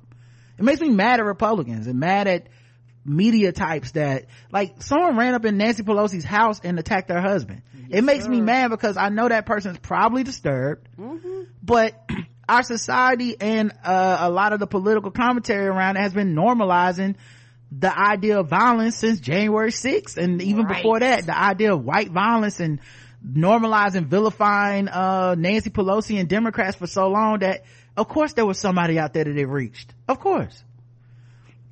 Anyway Appia says Adidas will not get any praise for dropping him. They could only minimize the backlash and I'm sure they're losing money now. Actually their stock went up. Uh, they, they made money so far. The question is, what is the responsibility of corporation and capitalism? I'm not sure. The goal is making money first. But for any price, I hope not. I work for a big company, no interest in spokesperson here, no drugs created by Jay-Z or something. And the PR is always very ethical, but it's of course about the money. A product doesn't work equals layoffs. they chose Kanye for his power to turn up sales, not because he was a great person. Um, oh no, I meant medical drugs created by Jay-Z as a joke because I thought the image of another cool looking and successful rapper and producer in the lab working on medical studies and regulations to create a new heart drug would be amusing. Then I remembered that he used to sell drugs as a young person and that could be seen very differently like I wanted to attack him. Now I wish I had said Taylor Swift instead. Let me tell you right now, Appia, you you lucked out not saying Taylor Swift. Somebody gonna write up in here and be mad at you because Ta- Taylor Swift, that trigger word. I listen. Taylor Swift is that that's like sounding the alarm for these motherfuckers. Oh my god! They'll come out to it works. But I tell you what, Tay Tay on the motherfucking charts back on they motherfucking And necks she with that new album. I ain't heard I ain't heard nothing since Tay Tay dropped. Okay. Y'all better leave my girl alone. MDR says, I wonder how bad his contract was, uh, that they own all their rights. Also, not so fun fact, the founder of Adidas was part of Hitler Youth. So yeah, they can't be out here silent on anti-Semitism, German or not. And then Appia says, in our family documents from that time, every stamp signed is a swastika sign. It is because my grandparents demanded it? Of course not. Uh, you went to the town hall for anything. This was the step they put on anything. Should I show Oh. those documents, for example, in America today? People would think it was that I was some impressive Nazi heir. Well, I, I wouldn't use the word impressive, but, uh, and it gets even funnier, quote unquote.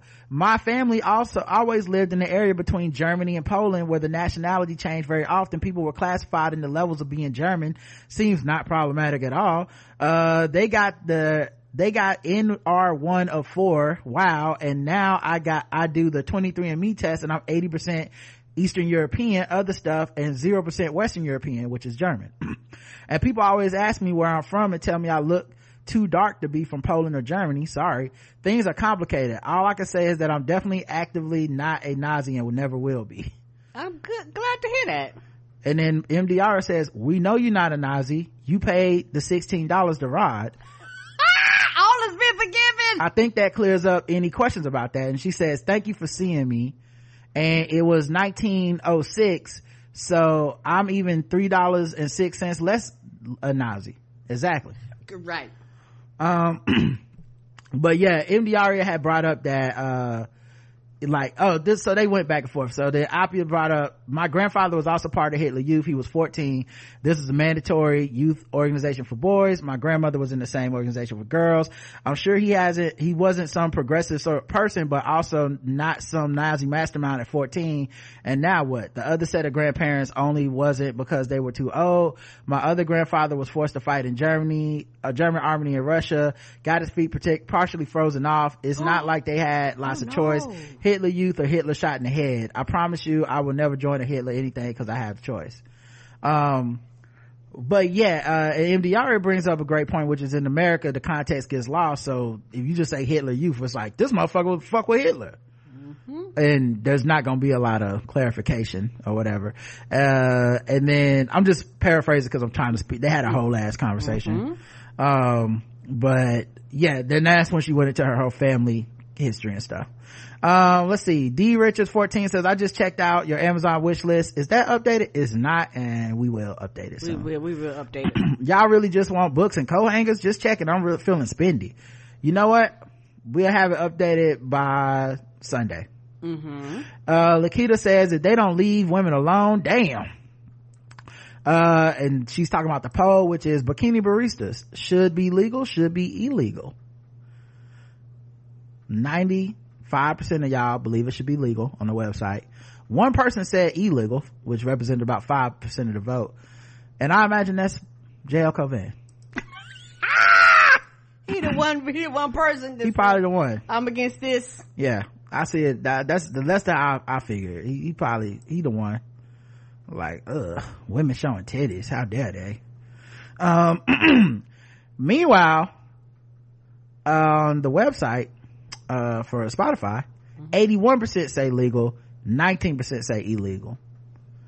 Now, it's maybe because they have so much money, they would never order coffee from a drive-up barista You know, let me tell you situation. what, they have so much money. They're in the Mile High Club, so they was like, we would not stoop ourselves to, to, to lower our standards. if I want to see some titties, I pay my handmaiden to just take her clothes off or whatever. These richies. Um, the comments on the YouTube, Uh, Lily Sweet 098 says, the way I busted out laughing when Rod said, I don't speak English, I speak these horns, too funny. Pet Lover says, love you guys. I'm so glad this is on YouTube. I've been listening since 2015 when I heard Rod on TWiB.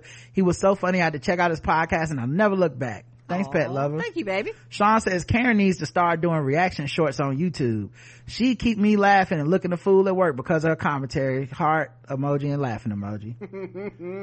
um, and then the Q and A was let James Corden eat. Uh, Creasy says, what I don't get with the bikini baristas is why would anyone choose to work there if you're just gonna turn around and sue for the work attire? Just don't make sense. Uh, uh, Aaron says no. Well, I don't think the bikini baristas were suing. Mm-mm. They They're, didn't have they're the problem. ones that were getting sued. Mm-hmm. They, I mean, they was willing to show some titties. They was like, Yeah, it was other people that was Yeah. like, we don't want to see him covering them up. Them was- the people that was yeah. suing. It was JL Covan driving by with his coffee already black and eating on some grape nuts Mad. and almonds. Mad that these women had the right to bodily autonomy being like, how dare you put those titties away? Not in my neighborhood. I don't, not, not on, not on Barack Obama Boulevard. Nope. Nelson, uh, Nelson says, we as black peoples should have held Kanye accountable, but uh, denying him our dollars. I honestly can't say I feel pity for him, especially this has been a progression over the years. Yeah, I, like I said, this is the part about being an empath. I appreciate your honesty. I think a lot of people think they're empaths or pretend to be empaths when really they're just using it as an excuse to lash out at any and everybody.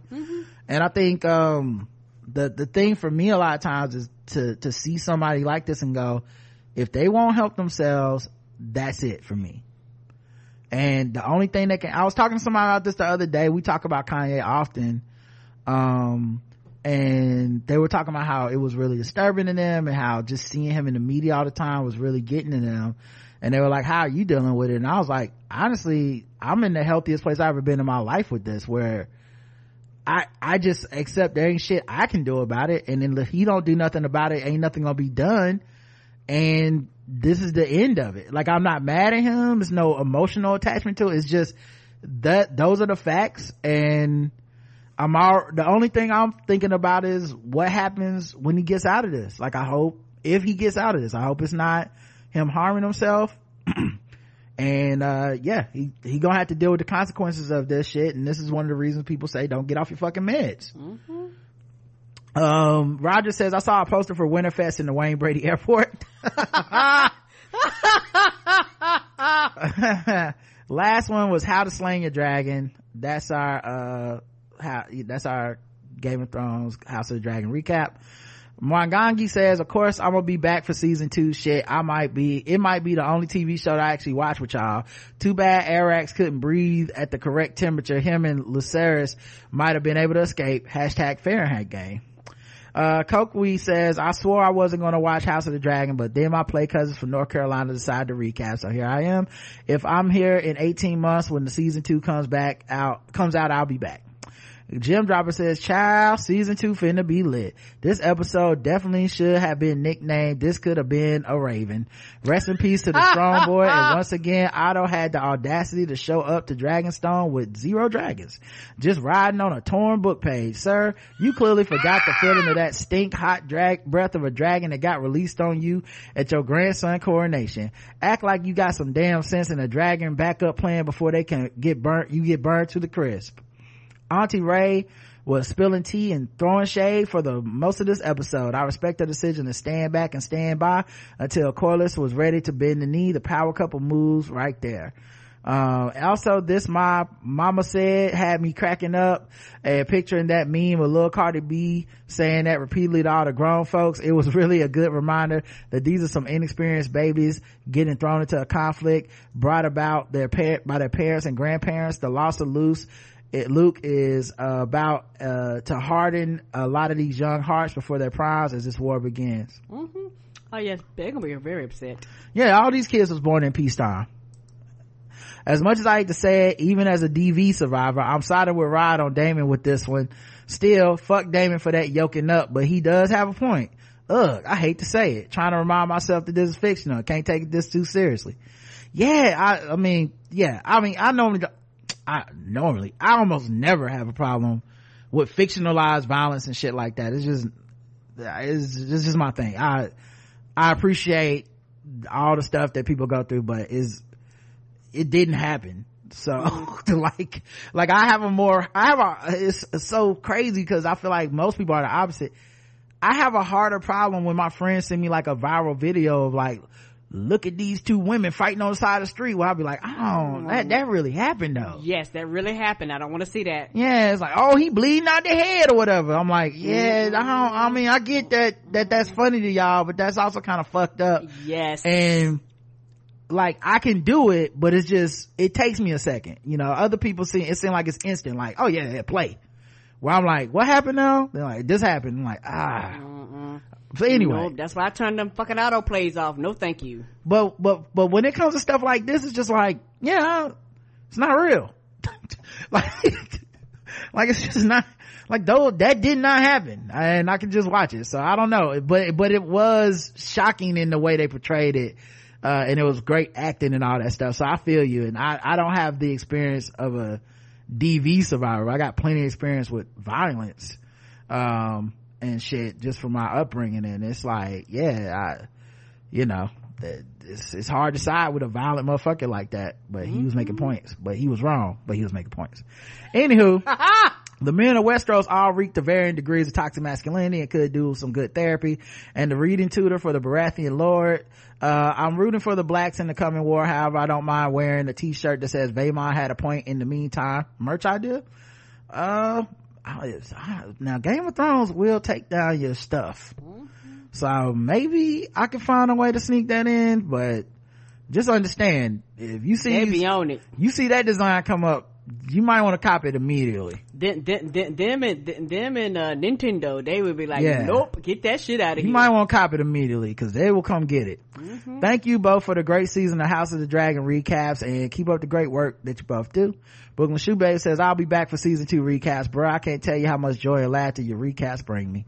When you said that the Jeffersons and the Freemans in the Pledge to Allegiance, it took me a whole minute to realize you were joking because all those names on them dragons do sound black. I'm with Daemon though. Uh, we got dragon, peace, fuck peace. Yeah. What's the point? Uh, I, if I haven't said it lately, let me say I appreciate you, Rod and Karen, sincerely. Kisha of House Brooklyn Shoe Babe, first and only of her name, defender of the fire boroughs in library books. Lakita says, per the poll, if y'all were, if y'all will be there, I will be there. Cause I basically asked, are y'all gonna watch season two? Uh, you and Karen make the recap so, so fun. After this episode, I went to HBO to see the last scene. I needed to see the murder in Ray's eyes. That episode should have ended playing Nucketh if you bucketh. Laughed my ass off. So good. Ramsey says, I enjoyed them dragons. I can wait for season two. In my John Cutter, aka Wesley Snipes voice, always bet on black. Dizzy Lizzie Gal says, thank you so much for these recaps. They were the highlight of my past few weeks and it feels great to listen and know I won't hear any book spoilers discuss, disguised as predictions. You're welcome. Okay. Other podcasts can't promise y'all that. I will, I will absolutely be back for season two and I'm sure even the folks complaining will be back as well. All that caterwauling about the final season of Game of Thrones and yet the first episode of this show broke records. So Oprah voice. What is the truth? What is the right? What is the motherfucking truth? Everybody, it sucked. I'll never do it again. Love y'all. Thanks for being great. And finally, Green Eye Bandit says, I cannot wait to see the Dance of the Dragons unfold and maybe a battle of the Whisperers. I'm curious what role Larys Toes before Bros Strong will play. That's hilarious. In the war to come. And I hope the white worm wasn't killed off so easily. Nobody, no death. Yeah, I can't imagine she would be dead. That, it just, the, that'd be very weird for the show. Like there's some people whose death I'm like, probably dead. But then that's, that's, and then there's people where you like, definitely dead. And then she's on the list of, I don't think she dead. I don't think she dead either. Mm-mm. She can't be known for just hiding Aegon's drunk ass in the corner like Denzel in the movie Ricochet. Uh, we'll be here for the recaps. And the poll was, will you be back for season two House of Dragon? 100% said yes. Ooh. Wow. 100%. Everybody coming back. so glad we we'll did be this. back too. And on the, on the, um, Spotify, 100%, 96% said yes. Zero percent said no, but one person did say I didn't watch season one, which I forgot to make an option on the website, but mm. y'all get it. Mm. Um, and let's check what it says. And you know what? Mm-hmm. I didn't watch the entirety of season one either, my nigga. Let's check, uh, the comments on YouTube. I'll support a House Velaryon. So by default, blacks, Nana Nisi all day. Austin says Daemon was pissed cause Viserys ain't tell him, but Ray knew maybe maybe i don't know i it was something else about that choke that didn't seem like how dare you be in the loop it seemed like he was choking her on some like nigga you're crazy you talking about fucking prophecy. I'm talking about we need to go burn these niggas to death with this dragon. right. It was like we ain't we not even talking about the same thing. That's why she was like he never told you because you didn't even know what the hell i'm talking about. Chocolate lady cap says this spades analogy is top level ish three hands up emoji three laughing emojis. Kisha says nobody uses spade analogy better than rod especially when it comes to them dragons recaps. Thank you Keisha says, I avoided them dragon spoilers just so I could be fresh for your recap. I'm gonna miss them. 10 episodes went fast. Mm-hmm. And Harmon says, hey guys, I love your recap. I will be watching The Walking Dead so I can hear you all do the recaps. Oh yeah, yeah, we gotta get started on that. Mm-hmm. Uh, Saf says, I love your recaps and can't wait until the show comes back. The whole episode had me tense. I knew something bad was gonna happen and after Rhaenyra lost her baby, I thought, well, here we, there we go. That's the bad thing, but nope, I do agree that Rhaenys still has anger towards Rhaenyra because she thinks she has something to do with Laenor's death, but she is enjoying watching this woman control all these men. Yes, she is. That's a great point. It was as if she was living through Rhaenyra, Rhaenyra because, uh, that would have been her if she was chosen. I love how they showed Rhaenyra's maturity, but how close, uh, how she chose to handle things once she learned her father died and Aegon was crowned as king. The young Rhaenyra would have probably fallen in line with Daemon. I began screaming at the TV the minute Jacaerys said, to send the, he and Luke as the messenger. Seeing the difference between Lucerys Dragon and Aemond's made me think of a deep, uh, deep breath and ask, take a deep breath and ask, why? I had hope. Ah! Aemond didn't follow Lucerys, but of course he did. After almost having a heart attack watching the chase sequence, when Lucerys seemed to have evaded them and broke through the storm, I was screaming for it to cut off, cut to a different scene. A commercial, anything, because I knew what would happen. This is HBO. If they didn't. And when it happened, I screamed like it was my baby who got eight. Next season it's going to be on and I have a feeling if Otto is still there, he's not making it back to King's Landing. Rhaenyra uh, might not have wanted to burn down the realm to get the throne, but she will more than happy do it for her children. I really enjoyed the recaps and y'all might have be, might have me trying to catch up with The Walking Dead so I can listen to that too. As always, keep up the good work. Yeah, and I believe that. And uh, uh, uh, uh, the the the homosexual gave that speech when he was talking about kids and mm-hmm. what you mm-hmm. do for your kids. Yep. He didn't get that speech for no reason. That's a great point. And you know, because literally both of them are doing some of the shit that they're doing for their children. Little brother says Karen's impression of Ray having that baby while the men held a meeting is hilarious. yeah, so good. That's how it sounded to me. That exactly is how it sounded. Anyway, great recap. Thanks for reviewing the show. Look forward to season two and beyond and hearing the Blackout Tales recaps of them. And lastly, Bridget says, thank y'all so much for reviewing House of the Dragon. It was fun being with y'all every week. Thank you everybody love comments. Thank you. And lastly, the Q&A was not quite strong enough June says, nope, ah! not quite strong enough with that little Fisher Price dragon. Rod, you and Karen crack me up. Can't wait for next season. Raphael says, man, I'm still in my feels over little Luke. Rest in peace. That's one wild way to go out. I know I'm a nobody. However, I already awarded y'all the award for recap of the century. You make watching stuff fun. Thank you. Oh, thank you. We, we try our best and, and I'm like, y'all, I watch the TV and uh, that dragon got eight. I looked I was like, oh no! Oh baby! Yeah that's honestly the funnest that's the hardest part but that's the most rewarding part is hearing y'all say how much fun the recaps are because i just think that it's it's intentional and it's a lot of work that goes into making sure it's fun and uh, when y'all are having a good time then that means the work is worth it. Yes. Rachel says i knew sending that motherfucker was a bad idea but damn the way i gasped yeah i man listen i knew that kid was dead when he pulled up and seen that big dragon i said he's fucking dead i like i literally tweeted at when Luke, when Jace had the idea, I tweeted like, that's gonna end up making a good hostage situation they ain't careful. Mm-hmm. So I knew that little motherfucker was dead and I still was like, oh, when that dragon came from underneath them clouds, I was like, oh my God. The way they just zoomed in on the bite. Yes. Chomp. Somebody mark the minute mark for spoilers.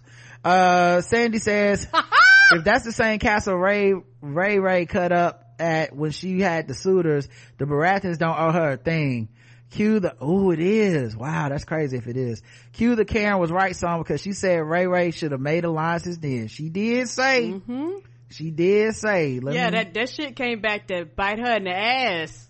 Yeah, and, uh, I don't know why y'all keep taking it. Karen doesn't have a Karen was right song. She has Karen be knowing.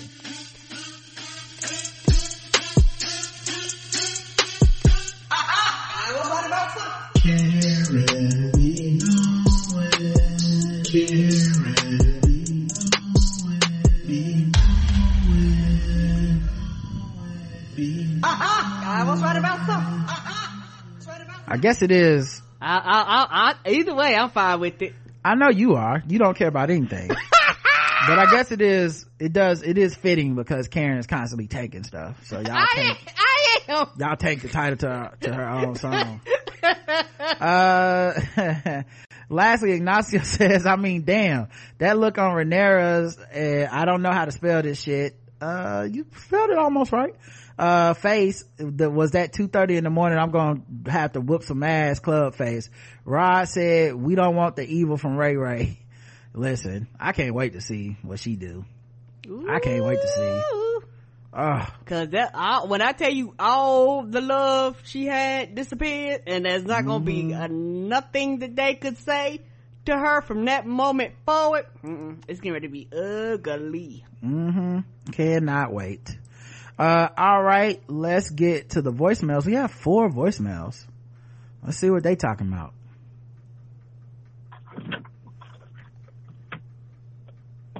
Okay, this person just got out the car apparently. Okay, but now let's they go to the next accident. one. Yep, little little mistaken mistaken right there. Let's go to the next person. I think it's Allegra.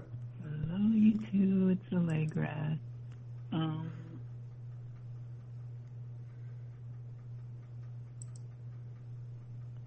Uh-oh. Oh, did it stop playing? It's silent. I guess she got muted. And, woo, oh. It came back at the end. know that I've really been enjoying listening to um, your reviews. And woo, this season, whew, wowzers. wow. Can't wait till next season.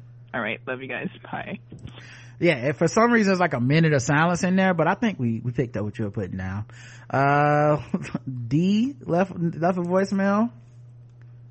Hey rod and karen. It is d from the bad boozy podcast. Hey baby. Just calling with a quick little story. I never called into the show but i had a listener of the show uh recognized me well i guess recognized me at total wine but it was funny Aww. because they heard me on my recent appearance and I was asking them if they needed help, and then they was telling me that they they know somebody that works there, and and that they do stuff in the classroom and all this other stuff. And then they said I follow them on Twitter, and they was like, I'm trying to remember her name, and then I started thinking like, hold on.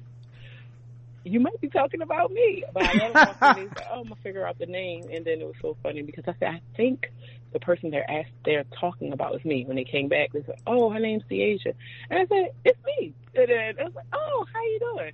So Aww. pretty cool that um, somebody heard the episode and stopped by my store to say hello, and I was able to um, help them somewhat. One of the items we, they were looking for, we didn't have in stock, but uh, shout out to always having connections through your podcast. Um, y'all have a good day. Love y'all. Thank Aww, you. Thank you. Love you too. Oh man, that is so dope. You, we love to see it. We mm-hmm. really do. Mm-hmm. So that, oh man. Um, all right, let's go to the last voicemail. We got one more. I think we got it during the show. Hey, Rod and Karen. Glad you guys love this show. I'm calling because um, I'm a couple episodes behind right now, but we're talking about um, But the reason I'm behind is because I had to put it on pause because I was behind on The Walking Dead, and I didn't Mm. want to uh, have spoilers for my Walking Dead recaps. You know what I'm saying? Mhm. So I'm in February episode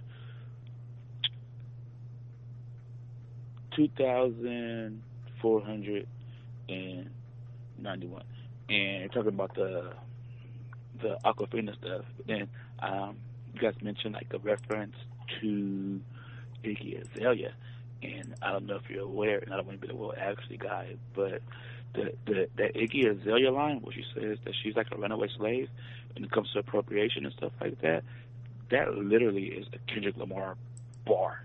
It's just it's just whole verse of a song. Mhm. So if you didn't know that, yeah, it's not that she just said that. She took a whole Kendrick Lamar verse and and said it as her own on stage. oh yeah Um, anyway, like I said, love you guys. Love the show. Hope you have a great weekend. Love you. Bye. bye first off thanks you'll hear this months from now Yeah, apparently thank, thank you. You hear this, uh, probably 2023. 2023. Yeah. But uh yeah, we did know that. I think we talked about it at the time. I just didn't mention it again because but it wasn't just you said like a runaway slave. She pauses for a second and says master. So she's like she's doing his uh spiteful chant verse and then she does the like so this said I'm a runaway slave. Master. It was like who thought that was a good idea? Mm-mm. But that's you know, to me, like I said, I find that shit more offensive, but at this you know once again same thing i just never listened to her so it wasn't like oh my god it was like oh okay so she's talentless and racist cool or she thought it was funny to play in that lane and you know once again it's more upsetting to me that T.I. and all these people invested in her career and and and, and let her kind of cook with that bullshit all right Whew, this is a long one. Let's get to the um let's get to the emails and wrap this bad boy up. Okay. Uh got quite a few emails too. Uh Kanye and Wayne Brady Airport. This is from Andrea who says or it could be Andrea who says, Dear Rod and Karen, I've been listening to your show for a decade now and after finding you via Walking Dead fandom, you have helped this sometimes clueless white woman understand what I was missing. You make me laugh every week. During six years of weekly chemo, you kept me during going during recovery. Aw. Not to be forgotten how you made me feel sane and in- informed during the pandemic when much of the world didn't give fucks if my immune comp- compromised ass lived or died. Please forgive me for how damn long this will be. But tonight you gave me such a gift. Before I even started the episode, I was feeling happy knowing my finances mean I can finally go premium and give back in some small way what you're giving me. Aww. Aw. And when you make my belly shake, Karen, with the Wayne Brady Airport, but no, that's not the gift. See, see attached photo of the future Wayne Brady Airport. You are so naturally funny, wise, and gracious. The gift was your rant about Kanye. Rod and how mental illness in the is the person's responsibility to take help and treatment. Go to therapy and take the meds if needed. Any abusive or threatening behavior isn't excused when you those when they won't do those things. Not to demonize anyone, but if they refuse help and threaten you, it is not your responsibility to take that at all. Exactly. That like that's the main thing for me is like it does like we can debate like is it is this is who he is, at the end of the day the only real thing we know for sure is dude won't take his meds and when he don't take his meds this is what the fuck be happening so do i feel sorry that this is a seems to be part of a mental illness that he's afflicted with that he can't control of course i feel sorry my sorry doesn't mean that I want to see him be on the air and we y'all just go, well, he can't help it. No, you don't platform him. You don't, you don't give him money. You don't enable him. You don't, I insulate him from, uh, from getting help. We have to put him in a position where he has to get help. That's it. You know what I mean? So, uh, to me, it seemed like all the debating of him and the hawing is kind of beside the point. You know, I don't agree with a lot of people on like, how mental illness has to be. I think it can be manifest a bunch of different ways and we don't want to have that discussion and that's fine. The real discussion is how do we keep this dude off the air? You know? Yeah. Like, the, like, unfortunately his words have a lot of impact. Mm-hmm. And we've seen what happens when you just let shit go unchecked all the time. So. Uh, anyway, uh, so three days, she said, see, three days ago, a young man who stayed with me for a few months had a psychotic break. I'm heartbroken about it because he was, has many amazing kind of gentle qualities. He had an episode before and said some really scary things, which I told him at the time meant he must get treatment or he couldn't have, we couldn't have him here. Right. Well, he didn't do it. Then he started self-medication with dabs, psychedelics, and alcohol. I'm not anti-cannabis or, and I use edibles as medicine, but the wax seems to really mess up people's lives. It's either jail or a 72 hour hold. You can imagine that fed, that, that fed to psychosis.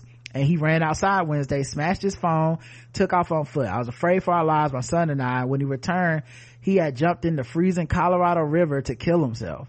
It was, I was afraid to let him in. I didn't know he was soaked but I called the sheriff at the, after the boy's request. They came out and had him taken into an ambulance. He barely knew his own name. I've been agonizing about having to put him out. He does have other places to go, but this kid is a son to me. He's 24 and I'm 53. My son is 18, has panic disorder, anxiety, and PTSD from abuse with his dad. I have PTSD too. We're both back to flinching at every car outside or knock on the door. Uh, we can't be stable either if he's here when you said that getting treatment etc is on them it helped me realize i can't force my household to live in fear because he has refused treatment. Right. It's not anything close to reasonable expectation. Thanks for you for saying that. Vote blue because we know who will care about mental health and it's not the feds. Thank you andrea. Agreed. Yeah and she included this picture that is so funny. Let me show y'all this picture. It's a wayne brady airport mock-up. Mm-hmm. welcome to wayne brady airport. And there's wayne brady standing in the airport greeting you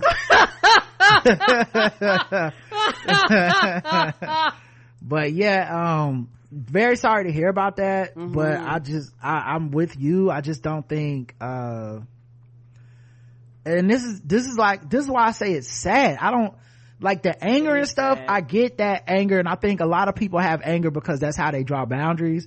And without the anger, they would have weak boundaries and they would let people violate them and so that's why people are that way with Kanye West and and I get it. You know I, I totally get it. The, the stuff you said is anger inducing. But I think my boundaries are not grown most of my boundaries are not drawn with anger. Mm-mm. there's actually almost no emotion in my boundaries because I'm an emotional person. I have to take the emotion out to then draw my boundary and say boom I, I no longer am letting my empathy give you a toehold into my life that being said, when my boundaries are challenged, sometimes I can get angry. Cause then it's like, okay, I, I was very reasonable and then you just kept pushing. Um, that being said, like, I think it's sad because it's like you didn't take care of your mental health and your mental health is going to take care of you, quote unquote. And that's not a rational thing to do to go jump in the river, to destroy your phone but it's not you can't fix that. We read stories on here all the time where somebody is sad because it's like this man killed his mom yeah all right so those listening later don't notice those listening live had a little technical difficulties. My brand new macbook just died on me and this uh, just recently came back. As goddamn apple product give them one chance. It was not a macbook. Karen don't tell the people. Oh, oh i'm sorry God. i'm sorry. Oh. i'm ruining the joke. My um bad. anyway uh, but yeah just it's tragic is what i was trying to say. I, I can't remember everything i was saying but it's tragic right. more than it's like anger inducing and stuff. And i think you know i'm sorry you had that situation. Right. Danielle says late house of the dead recap tony fans ah, I'm weak, I'm weak. Oh my God, I had to stop driving. I finally parked and almost got down on the bare wet puddle ground, dying in laughter. It was raining. Hey guys, all the recaps are excellent, but this one, my stomach was hurting. I'm now writing this at work, awaiting a patient and I still feel residual weakness. I'm gonna have to listen again. Uh, and then she included this meme from LeBron, uh, I think looking at Steph Curry get the trophy, uh, for the MVP and getting his ring and uh, it says Aemond watching Aegon being crowned. That's hilarious. that was his look, wasn't it? He That's was hilarious. not pleased. Should have photoshopped the uh, uh, uh, eye patch on the LeBron. That's some silver hair. Yes. But uh, yeah, yeah, definitely hear you on that. Uh, let's go to the next one. Um, Allison says alarming ad. Hey Rod and Karen, have, I hope I love y'all dearly and I'm a long time fan of the show. Of course, I've written multiple five star reviews, Karen. Monthly donator as well as a premium subscriber. I say all that to be clear that I love what y'all do and I know y'all are protective of your brand for good reason. It means a lot to all of us as I was being dressed for work this morning, I was listening to episode 2623 and I almost choked on my Listerine when I heard this political ad for Greg Abbott in the voice that sounded like a black woman talking about how Beto O'Rourke just wants to let criminals like the ones who murdered her son back on the streets because Oh, he no. supports easy bail. It came right before fucking with black people. Needless to say, Jacars. you was fucked with. I know, right? I know Rod is just marking the times for the company y'all are partnering with to insert the ads. Yeah, just, it's Anchor that, that inserts the ads. Mm-hmm. But I wanted to let you know this is what they decided my demographics being a black woman in Texas suggests I need to have push my way. Hope this is helpful information that there's something y'all can do about it. It doesn't fuck up y'all's ad bag. All the best. I mean, technically there's nothing we can do about it other than, um, I think we can tell them no political ads, but I don't think we can say like, Right. Who? this these politics and stuff Right. obviously um this is the the real sad part obviously it's tailored to what you listen to and where you located so them so for in some Texas, reason they they thought you was a coon allison i'm just saying i'm not calling you a coon i'm not calling you a coon anchor and spotify though like Texas in in this zip code. they tried to do a little coon checkup on you okay I But don't, apparently you passed a test and you was like, nope. What the hell is this? I don't appreciate it either. And I think it's whack. Um, and if I could just like blank out only Republican ads, I would, you know? Um, but uh, yeah, I, I'm, I, listen, I get it. It's upsetting me and my homegirl. Okay. I Come get on, it. upsetting both of us, honey. It ain't Me right. And my homegirl. We don't like that around we, here. don't, we, we don't like that shit. We don't like it. Uh, John says, good morning, Rod and Karen. Just wanted to belatedly chime in on the great Celsius Fahrenheit war. Why is nobody even mentioning Kelvin? It's the most scientific of all. I wonder if it's because it has a black sounding name. That makes sense. Kelvin. Kelvin, yeah. Kelvin degrees is like absolute zero or something. Seriously though, we need a compromise between Celsius and Fahrenheit. For Celsius, zero degrees being the freezing point for water is perfect. All good on that end, but at higher temperatures, Fahrenheit seems better. We all know there's a huge difference on a day between 80, 90, 100, or 110 degrees. In Celsius, that would be 26, 32, 37, and 43 degrees. It's only a difference of 20 degrees for what we all know feels like a major 40 degree difference. I don't know what the solution is, but I'm glad you're pushing back on the pressures from Big Celsius. That's right, buddy. They're not, gonna get me. Celsius. That interview with Professor Woolfork last week was so good. Her experience with white fragility at the retreat regarding Charlottesville is such an example of whiteness in a nutshell. It illustrates one of the reasons it's so hard for meaningful conversations about race to happen in white spaces. Even if you want to have those conversations, as I often do, most spaces simply won't have it. Racism and white supremacy is like Fight Club. The first rule of white people is we never talk about it. And it's an expectation that gets enforced from pretty much everywhere. Your family, your friends, the media, school, clubs, etc. It's an unwritten rule, but it's everywhere on the flip side. As you mentioned in the discussion about Kanye, we're also told to stay in our lane for any conversation involving people of color. Mm-hmm. It creates a weird question of what exactly allies, for lack of a better term, are supposed to do, and it gets even more complicated when anti-Semitism enters the picture. Right. Yeah. It's, yeah. Right, and I can, I mean, right talk about this, I can understand, cause it's a mixed messaging, because truth be told, it's not a monolith, and all of it varies depending on the person that you talk to. yeah it's very complicated and the rules vary and there's different type of black people who use the shut the fuck up rule Right. that's what that's the thing that gets missing and why i don't want to really hear the like oh so white people decide to do something it's like yes but one of the reasons they weren't doing shit is because there were some black people that were still using the use willing to use that same cudgel of stay out of your my business for bad black people you know it's like um y'all know i love Jemele Hill. Go get a book uphill. It's good. karen's got it on audio already. It's real good. so but i remember one time I, I i was part of the people. I made a joke about candace owens hair. I was like why is it motherfuckers with like the driest edges that's always like so full of anti-blackness? And i mused that it was because black women ain't letting them come to the fucking salon with knowing they about to leave there and tell everybody that George Floyd deserved to die. And I don't blame them. And that's why black women vote 90% Democrat, right? Anyway, um, Jemele was like, you know, we can't be talking bad about black women's hair is a sensitive topic for a lot of black women, blah, blah, blah. And I was like, yeah, I guess I'm gonna just have to not be that woke for this one. You know, but the point being there's gonna be some people who are like, y'all are talking bad about Candace Owens' hair and Jemele Hill said not to. And it's like, yeah, she's black and she said not to and I'm black and I'm finna fry her motherfucking edges like they got fried by herself when she put that perk plus in them. Like, cause she a bad person and I can't help myself. I'm, do, I'm gonna do it. I'm willing to be the bad guy and get judged, you know? So anyway, that's what happened with Kanye. A lot of black people was like, don't you talk about this black man. So white people was like, okay, I guess I can't say shit, you know? and they still trying to float that out there, by the way. I still see people using it. Anyway, all I know is a real, as a real ally who supports black women, I'm going to volunteer for Tigress Sydney Acute McDaniels campaign. Oh, that's a deep cut. Y'all gotta either listen to pregame or you gotta go listen to, uh, the first, the first behind the paywall episode of Three Guys On from last week.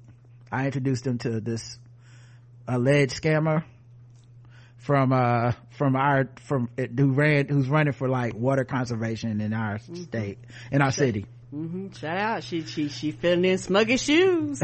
Finally got to episode six of Dahmer and Dan. Rodney Burford deserves all the Emmys for that performance. It's Tony Hughes. It's unfortunate that his mom is one of the people who takes the objection to the series and betrayal because to me it was such a beautiful and heartfelt tribute to him and made him out to be just a lovely person. Ps as an italian american it is absolutely fair for you to assume that all pizzeria owners are racist until proven otherwise. Cheers and stay safe john. Yeah i only believe it if the, if it's good.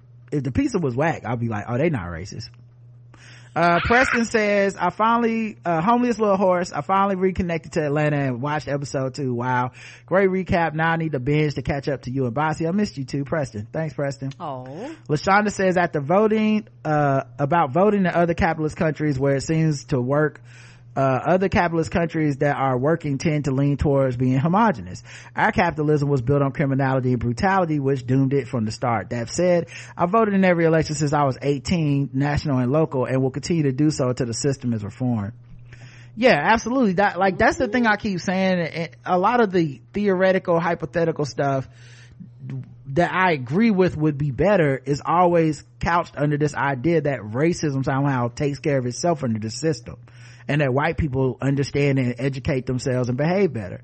And no it's not gonna happen. So i'm gonna i'm not gonna i'm not dreaming that far yet. I hope i hope that those dreamers are right and i'm the one who's wrong and they drag me and i go oh you know what? They they, they drug the world to this point and i can look and go i don't mean drag me like drag me on twitter. I mean they drag the conversation so far to that direction we're like oh yes white people ain't racist no more. We can finally have socialism but i don't see it happening in my lifetime. Mm-hmm. not in my lifetime. So until then i'm gonna be hoping that rihanna takes some of her Fenty money and gives it to black people to start businesses. Because that's about all we gonna get. Mm-hmm. i feel that. y'all. Y'all right theoretically socialism this that and the other. Until then i hope pharrell keeps paying for motherfucking scholarships. Come on um, about House of the Dead, I get to sing Shonda was right, Shonda was right. I said last week when folks were fussing and cussing about Rhaenys not lighting up the greens that it wasn't her war to start and it would look like she was trying to also usurp. I'm so glad she said it this week. Yeah, yeah, I, I really like that more than that motherhood shit they put in them articles. That was whack. Daemon grabbing up Rhaenyra, I think it's because in that moment he realized his brother never had intention of allowing him to be the true heir because he hadn't told him the vision. It was the last turn of the knife in their fractured relationship. Daemon seemed to only want Viserys to trust in him and this showed he never did. Yeah, I don't know. I just didn't pick it. I didn't register it that way, but I, I could be wrong. I just, it felt like, it felt like something different to me. But, you know, maybe we'll see in another conversation. Side note about Daemon Crown and Rhaenyra. I love the parallel between Matt Smith's character's reaction towards bending the knee for a queen in his, this show and Matt Smith's character in The Crown, Prince Philip, who fought her to the end, not to have to bend the knee to a queen. That is growth. Never watched The Crown. Me Last either. thing, them lighting up the painted table in this show is versus how Stannis was using it. And Game of Thrones, the ultimate visual, how boomers use technology versus Gen Z use technology. Anywho, it was beautiful lit up too. Love the recast. Anyways, love the show. And always love the show. Stay warm and safe. Love you guys. Shonda. P.S. Vhagar was written by Aegon, the Conqueror's sister wife. So she's seen battle.